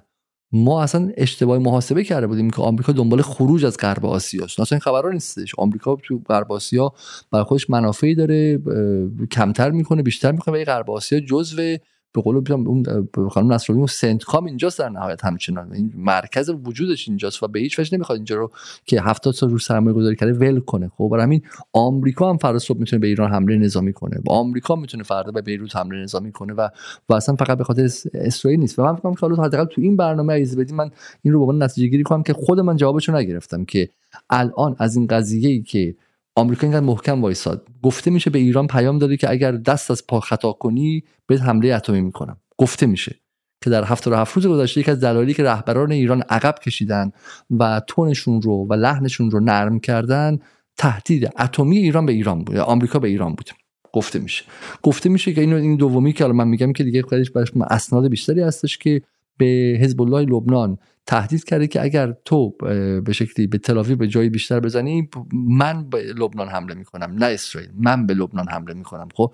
با همین واقع آمریکا وارد میدان شده. آمریکا خیلی رسما غیر از فرستادن نیروهای SAS به داخل خاک غزه خودش هم وارد شده و میگه آقا من اومدم. مثل این دعوایی که میشه. تو اونو بزن من این ستا رو میپام که اگه بخوام دست از پا کنم اونا رو من می‌زنم. خب حالا درسته در مورد عراق خیشتنداری کرده در مورد یمن تا اینجا خیشتنداری کرده ولی خب ناوش رو از یه حدی بعد ناوش رو به سمت باب المندب حرکت داد. درسته؟ سوال که هستش اینه که این رو فقط به خاطر دفاع از اسرائیل انجام داده یا اینکه نه؟ از اینکه اسرائیل داره تنش در منطقه زیاد می‌کنه خودش هم داره سود می‌بره. درسته؟ این نکته نکته مهمی که ما به نظر من جوابش رو امشب حداقل ندادیم و بذاریم برای شب‌های آینده. خب ببینید من تو مقدمه بحثم اشاره کردم که این لحظه لحظه مهمیه. خاص بودگی این اتفاقی که داره میفته اشاره کردم و گفتم که ما بحثمون تاریخی زمینه رو ایجاد می‌کنه که ما در برنامه بعدی با خانم نصرآبادی تحلیل انزمامی بکنیم ببینیم که آمریکا در منطقه به دنبال چیه اسرائیل به دنبال چیه و آیا اینا با هم در تضادن یا نه. ولی حالا که در واقع این بحث شد این بحث رو خواهیم کرد. فقط من این نکته بگم برای اینکه می‌خوام در راستای اینکه خود آمریکا در زمان ترامپ سفارتش رو در واقع از تلاوی آورد به بیت المقدس یا اورشلیم. خب؟ خب این اقدام اقدامیه که خب خودش تحریک آمیزه خودش تنش در واقع تنشزاست. هیچ تحریک به وجود نیاورد تنش هم نکرد. تمام قدرت فلسطینیا این بود که اون Great March of Return رو برقرار کنن که هیچ اتفاق هم توش نیفتاد. 230 نفرشون کشته شدن و آمریکا قشنگ این کار انجام داد. ولی اون هم حداقل اون اونم حداقل جزء policy های آمریکا نبودش. policy شخص ترامپ بود و در داخل آمریکا همه از جمله افراد CFR که مغز متفکر سیاست خارجی آمریکاست بهش تاختن و گفتن که این کار کار عاقلانه ای نبود. ولی آمریکا و واقع ترامپ به خاطر حالا منافع خودش تحت تاثیر کوشنر این کار انجام داد. این رو واقعا حالا انتقال سفارت رو دوباره این نگاه میرشایمریه که مثلا انگار در واقع از یک طرف اقلانیتی برای دولت در آمریکا قائل هستین از یک طرف کوشنر می‌تونه در واقع تاثیرگذار باشه در ترامپ. در در واقع تصمیم به این مهمی که تاثیرات بسیار زیادی در اجندای امپریالیستی اجندای آمریکا برنامه آمریکا در راستای اون پیمان ابراهیم و غیر داره. اینکه شما فرمودید که تحریک آمیز نبود بسیار تحریک آمیز بود در رابطه با همین روابطی که با کشورهای در واقع آشی خلیج فارس مشخصا با عربستان سعودی و غیره. نگفتم تحریک آمیز تحریک آمیز نبود ولی به قول معروف می‌تونست می‌کرد. زورش می‌رسید انجام داد. خب؟ در اون لحظه محاسبش از محاسبش از محاسبش از توازن قوا این بود که تو این لحظه خاص اتفاق خاصی نمیفته و حالا با همه نفرتمون از ترامپ باید بگیم که محاسبش هم درست بود چون تو اون لحظه اتفاق نیفتاد. خب از منظر میلشایمر از نظر کسایی که فکر می‌کنن اسرائیل در واقع لابی اسرائیل کل دولت آمریکا رو هایجک کرده این اقدام یک اقدام کانتینجنت در خدمت منافع اسرائیل و خب این به نظر من به لحاظ تحلیلی توان پاسخگویی نداره که کدوم یکی از سیاست هایی که دولت آمریکا پس این دستی که میره بالا هم همونه اونجایی که در واقع برعکس دیگه. این دستی که میره بالا خب دستی که میره بالا در واقع تحمیل تحمیل اقتضائات اسرائیل به state آمریکاست خب؟ چون الان الان که Republic Republican ها که بیش... ریپابلیکن ها که بیشتر می‌خوان اون موقع دموکرات مخالف انتقال سفارت به اورشلیم بودن. در حالی که الان ریپابلیکن ها میگن آمریکا داره کمکاری می‌کنه در دفاع از اسرائیل. خب نه میگم در هر دو صورت که این سیاست ها به نفع منافع ملی یا منافع دولت آمریکا نبوده در هر دو صورت برای اسرائیل بوده دیگه. شما خودتون گفتید که اونجا در نهایت انتقال سفارت جناهی بود فراجناهی نبود. یعنی یه جناح مخالف بود یه جناح موافق بود. و خب، مثل پاره کردن برجام. پاره کردن برجام جناهی نبود. بله هر دو جناح بر یه چیز متفق متفق القولن مهار ایران. ولی پاره کردن برجام انتخاب ترامپ و اون جناح خاصش اون بخش خاص از ریپابلیکن بود. انتقال به سفارت هم انتخاب فراجناهی در داخل آمریکا نبود. چیزی که میرشایمر میگه این که کلا به صورت فراجناهی فراجناهی در آمریکا منافع ملی قربانیش و هایجک شده توسط اسرائیل. فرق نمی‌کنه. دموکرات ریپابلیکن ها هر دوشون اصول و پیلارها و ستونهای اصلی حزبیشون رو بر اساس منافع ارجحیت داشتن منافع اسرائیل بر منافع آمریکا به بنیان گذاشتن. خب ببینید نگاه فراجناهی که در واقع داشته باشیم به تعیین سیاست سیاست خارجی در آمریکا اولا دچار مشکله چون فهمی از دعوای قدرت نداره. یک اقلانیتی بیرون از مناسبات و قدرتی که در تعیین در واقع تعیین کردن سیاست ها در واقع نقش داره داره. دوم نکته اصلی اینه. ببینید بحث اصلی ما حالا این دوره آخر به نظر این رفت و برگشت بیشتر بحث رو گمراه کرد. آنچه که در این جلسه ما می‌خواستیم بحث بکنیم این بود که فهمی ارائه بدیم صورتبندی ارائه بدیم از دو نگاهی که با هم دیگه متفاوتن و اشاره کردیم.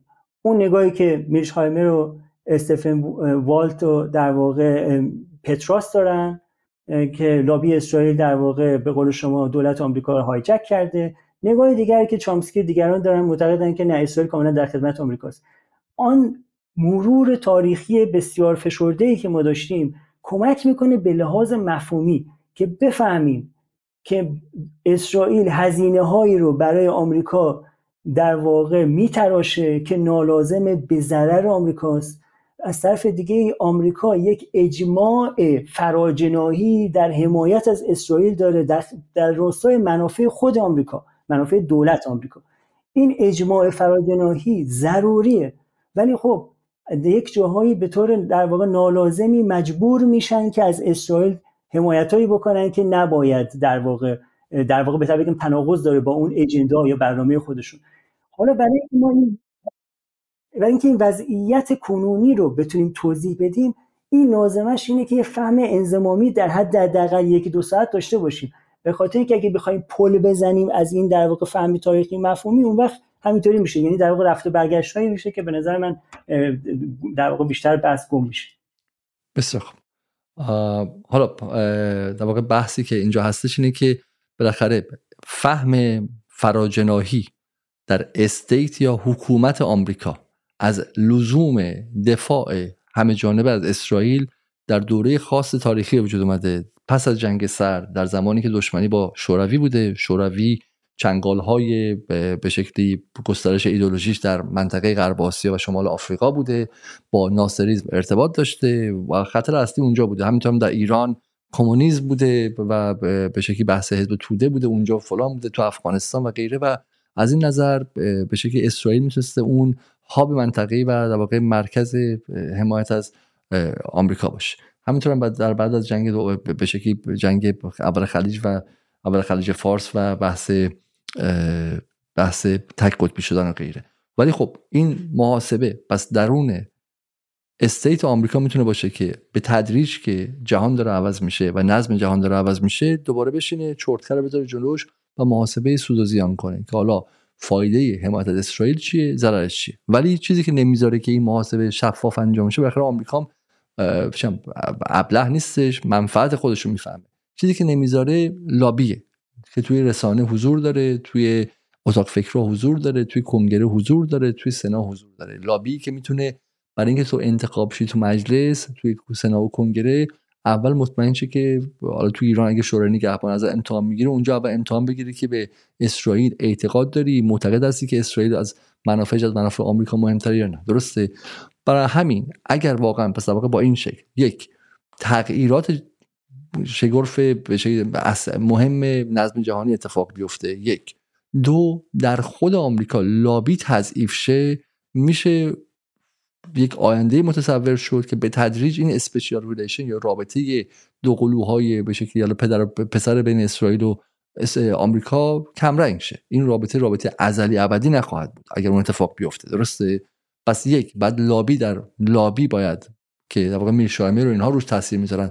لابی باید کمرنگ شه و دومیش اینه که تغییرات جهانی باید آمریکا رو متفاوت کنه. از اونجا هم حالا امثال فینکلشتان و چامسکی و هاتسون باید چششون باز کنن. برای مثال یه نکته ای که در فهم هاتسون حداقل و بن نورتون تا این برنامه آخر قایب بود این بود که اون می‌گفتن که آقا انرژی انرژی انرژی انرژی. در که حداقل محاسبات انرژی آمریکا از سال 2010 2011 کاملا متفاوته با محاسباتی که حداقل مارکسیسم ارتودکس از انرژی مطرح می‌کرد. همیشه حتی جنگ عراق رو به واسطه انرژی و غیره می‌دونست. و این بر همه اینها رو سبک سنگین که ولی اون نتیجه کلی که میشه گرفت اینه که دو تا معلفه می‌خواد که اینها هر دو ضروری هن. درسته بحث لابی و همینطورم بحث تغییر توازن قوا در سطح جهانی و تفاوت کردن محاسبه آمریکا از سود و زیانش برای حضور سنگین پرهزینه در این منطقه حداقل میشه مطمئن بود که الان نه ولی سه ماه دیگه شش ماه دیگه که جنگ تموم میشه در داخل جلسه های دربسته آمریکا این محاسبه این, حرفا زده میشه که آقا بشینیم چرتکه بزنیم جلومون. چقدر این جنگ اخیر غزه برای ما هزینه داشت؟ چقدر؟ بالاخره CIA داره report پشت report منتقل می‌کنه به به سیاست مداران آمریکا که توی اردن اینو دارن میگن توی الجزایر دارن اینو میگن توی مصر دارن اینو میگن توی مراکش دارن اینو میگن خب؟ و این هزینه است برای ما. ما بخشی از محبوبیتمون هم در خیابانهای عرب از دست دادیم هم در به شکلی به بین صاحبان قدرت عرب از دست دادیم و این می‌تونه هزینه ساز باشه و این محاسبات اون انجام میشه. بسیار خوب. اگر حرفی هست آیه زینالی در یک دو دقیقه بفرمایید. کوتاهی دارم در رابطه با حرفی که زدیم. ببینید یک چیزی که به نظر من درست باید فهم بشه و امیدوارم فرصت داشته باشیم حرف بزنیم اینه که تغییر روابط و قدرت در سطح جهانی و گذار به سمت نظم چند قطبی جدا از اون اتفاقی که مثلا در غزه داره میفته نیست. خود این کانتریبیوشن یا در واقع سهمی داره در این در واقع در این حرکت در این تغییر در این دینامیزم. خب؟ و از طرف دیگه آمریکا سیاستاش در رابطه با اسرائیل اتفاقا و در رابطه با منطقه با محوریت اسرائیل در راستای کند کردن یا تو مهار تغییر در واقع قدرت به ضررشه. و در همین راستا بر همین می‌گفتن که با تحلیل داشته باشیم به لحاظ انزمامی بس بکنیم. اسرائیل برای آمریکا محوریه برای مهار در واقع منطقه از اینکه در مناسباتی که رقیبش چین داره در واقع پیش می‌بره ادغام بشه. برای همین نقش محوری اسرائیل آمریکا بهش نیاز داره. حتی همین چیزی که الان ببینید چه چیزی داره هزینه میتراشه. واقعیت از نگاه از نگاه آمریکا اگه ببینیم آنچه که برای آمریکا هزینه تراشیده مقاومته. مقاومت اگر نبود اگر طوفان الاقصا نبود همه چی داشت خوب پیش می‌رفت. و این مقاومت هست به خاطر اون ماهیت استعماری در واقع اسرائیل. این ماهیتش این در واقع اگزیستنسشه. یعنی هستی اسرائیل این تضاد در دل خودش داره. در این حال چون این مقاومت به وجود میاد و این کاری که اسرائیل داره می‌کنه برای چیه برای بازدارندگی خشونت هرچه بیشتر برای جلوگیری از مقاومت های آینده. بنابراین می‌تونه کسی من نمیگم من لزوما الان این کار می‌کنم می‌تونه کسی توضیح بده که حتی شدت خشونت و سبعیتی که اسرائیل داره به کار می‌بره نهایتا بازدارندگی میاره در خدمت منافع امپریالیستی در منطقه که کشورهای دیگه در واقع و حتی خود فلسطین فلسطینیا جرأت نکنن که دوباره مقاومت بکنن. بنابراین می‌خوام بگم این درسته که ما در مورد هزینه ها داریم میگیم ولی نقش اسرائیل رو به عنوان یک همپیمان و شریک و رابطه‌ای که در واقع با آمریکا داره نقش محوری شد در برنامه‌ای که آمریکا در منطقه داره نباید نادیده گرفت. و اسرائیل با همین ماهیتش نقش داره با همین خشونت و نسکشی و کشتارش نقش آفرینی می‌کنه برای آمریکا. و خواستم در واقع روی تاکید کنم. به لحاظ در واقع اون نکته که حادثه اینا میگن تاکید زیاد از حد از به انرژی من موافقم که خیلی در واقع تحلیل رو به نوعی میشه گفتش که ناقص می‌کنه. ولی اتفاقا بعد از جنگ اوکراین اهمیت کریدورهای انرژی بیشتر در واقع یا بهتر بگم اهمیت منابع انرژی مناطقی که منابع رو تامین می‌کنن بیشتر در واقع به نظر من مبرز شده. درسته که آمریکا برای انرژی, انرژی خودش نیازمند در واقع جریان گاز و نفت منطقه نیست. ولی اولا برای کنترل بر این منابع انرژی کلیدی برای مهار بر مهار چین کنترل بر منابع مهم استراتژیک انرژی که چین بهش نیاز داره. دوما کنترل بر اونا کنترل بر این در واقع انرژی که در منطقه هست چه نفتی چه گازی برای رابطش با اروپا اهمیت داره. بنابراین درست آمریکا وابسته به انرژی منطقه ما نیست مستقیما خودش. ولی قدرتش و سلطش و کند کردن این تغییر در واقع مناسبات و قدرت نیازمند کنترل بر شاهرگ حیاتی اقتصاد سیاسی جهانی که انرژیه که بخش مهم میشم در منطقه ماست. منظورم اینه که اینطور نیستش که حادثه اینا در واقع بیش از حد در واقع وزن بدن. واقعا انرژی بعد از این داستانی که اتفاق افتاد به ویژه در جنگ اوکراین می‌بینیم که چقدر اهمیت داره. منتها اغراق کردن بله تحلیل نه, نه, نه, نه, نه, مسلمه. ولی بازم باز به اینجا می‌رسیم. اینکه انرژی مهمه ولی حقوق بشر هم به عنوان ابزار و سلاح مهمه. انرژی مهمه اما قدرت نفوذ در اذهان منطقه مهمه. انرژی مهمه اما اینکه مطمئن شن از فردا گروه های تروریستی در منطقه به شکلی خط انتقال انرژی را منفجر نمی‌کنن مهمه. درسته تبدیل غرب آسیا به منطقه بحران حالا به نظر من حداقل با خواست آمریکا وقتی که از منطقه خارج شد در تضاده. آمریکا از منطقه خارج شد در سال 2017 به بعد دیگه از, از, از بحث عراق 2010 گرفته. خارج نشد آقای علیزاده آمریکا از منطقه هرگز خارج نشد. از 2010 خب بخیر اوباما با این نه با اوباما خارج نشد کاملا. ها شما الان مثلا اینکه الان تضاد این برنامه رو با سه ساعت پیش شروع می‌کنن چون درست سه سال 50 دقیقه گذشته این بحث نقد رو نه آمریکا از سال 2010 نیروهاش رو از منطقه کم کرد دیگه بالاخره اوباما روی این مندیت انتخاب شد. درسته؟ روی مندیت انتخاب شد که سالی چه می‌دونم نیم تریلیون دلار در منطقه خرج نکنه. درسته؟ برای اینکه اونو می‌تونه خرج کنه ها.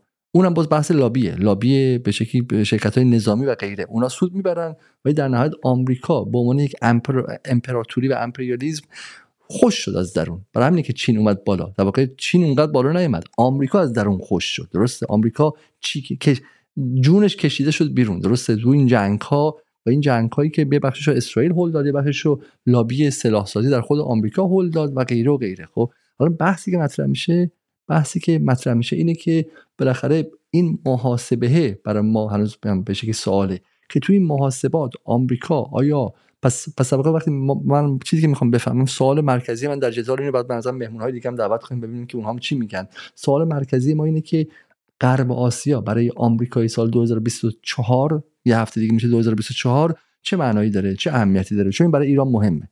برای ایران مهمه که بدون آمریکا از این منطقه چی می‌خواد و تا کجا حاضره بره.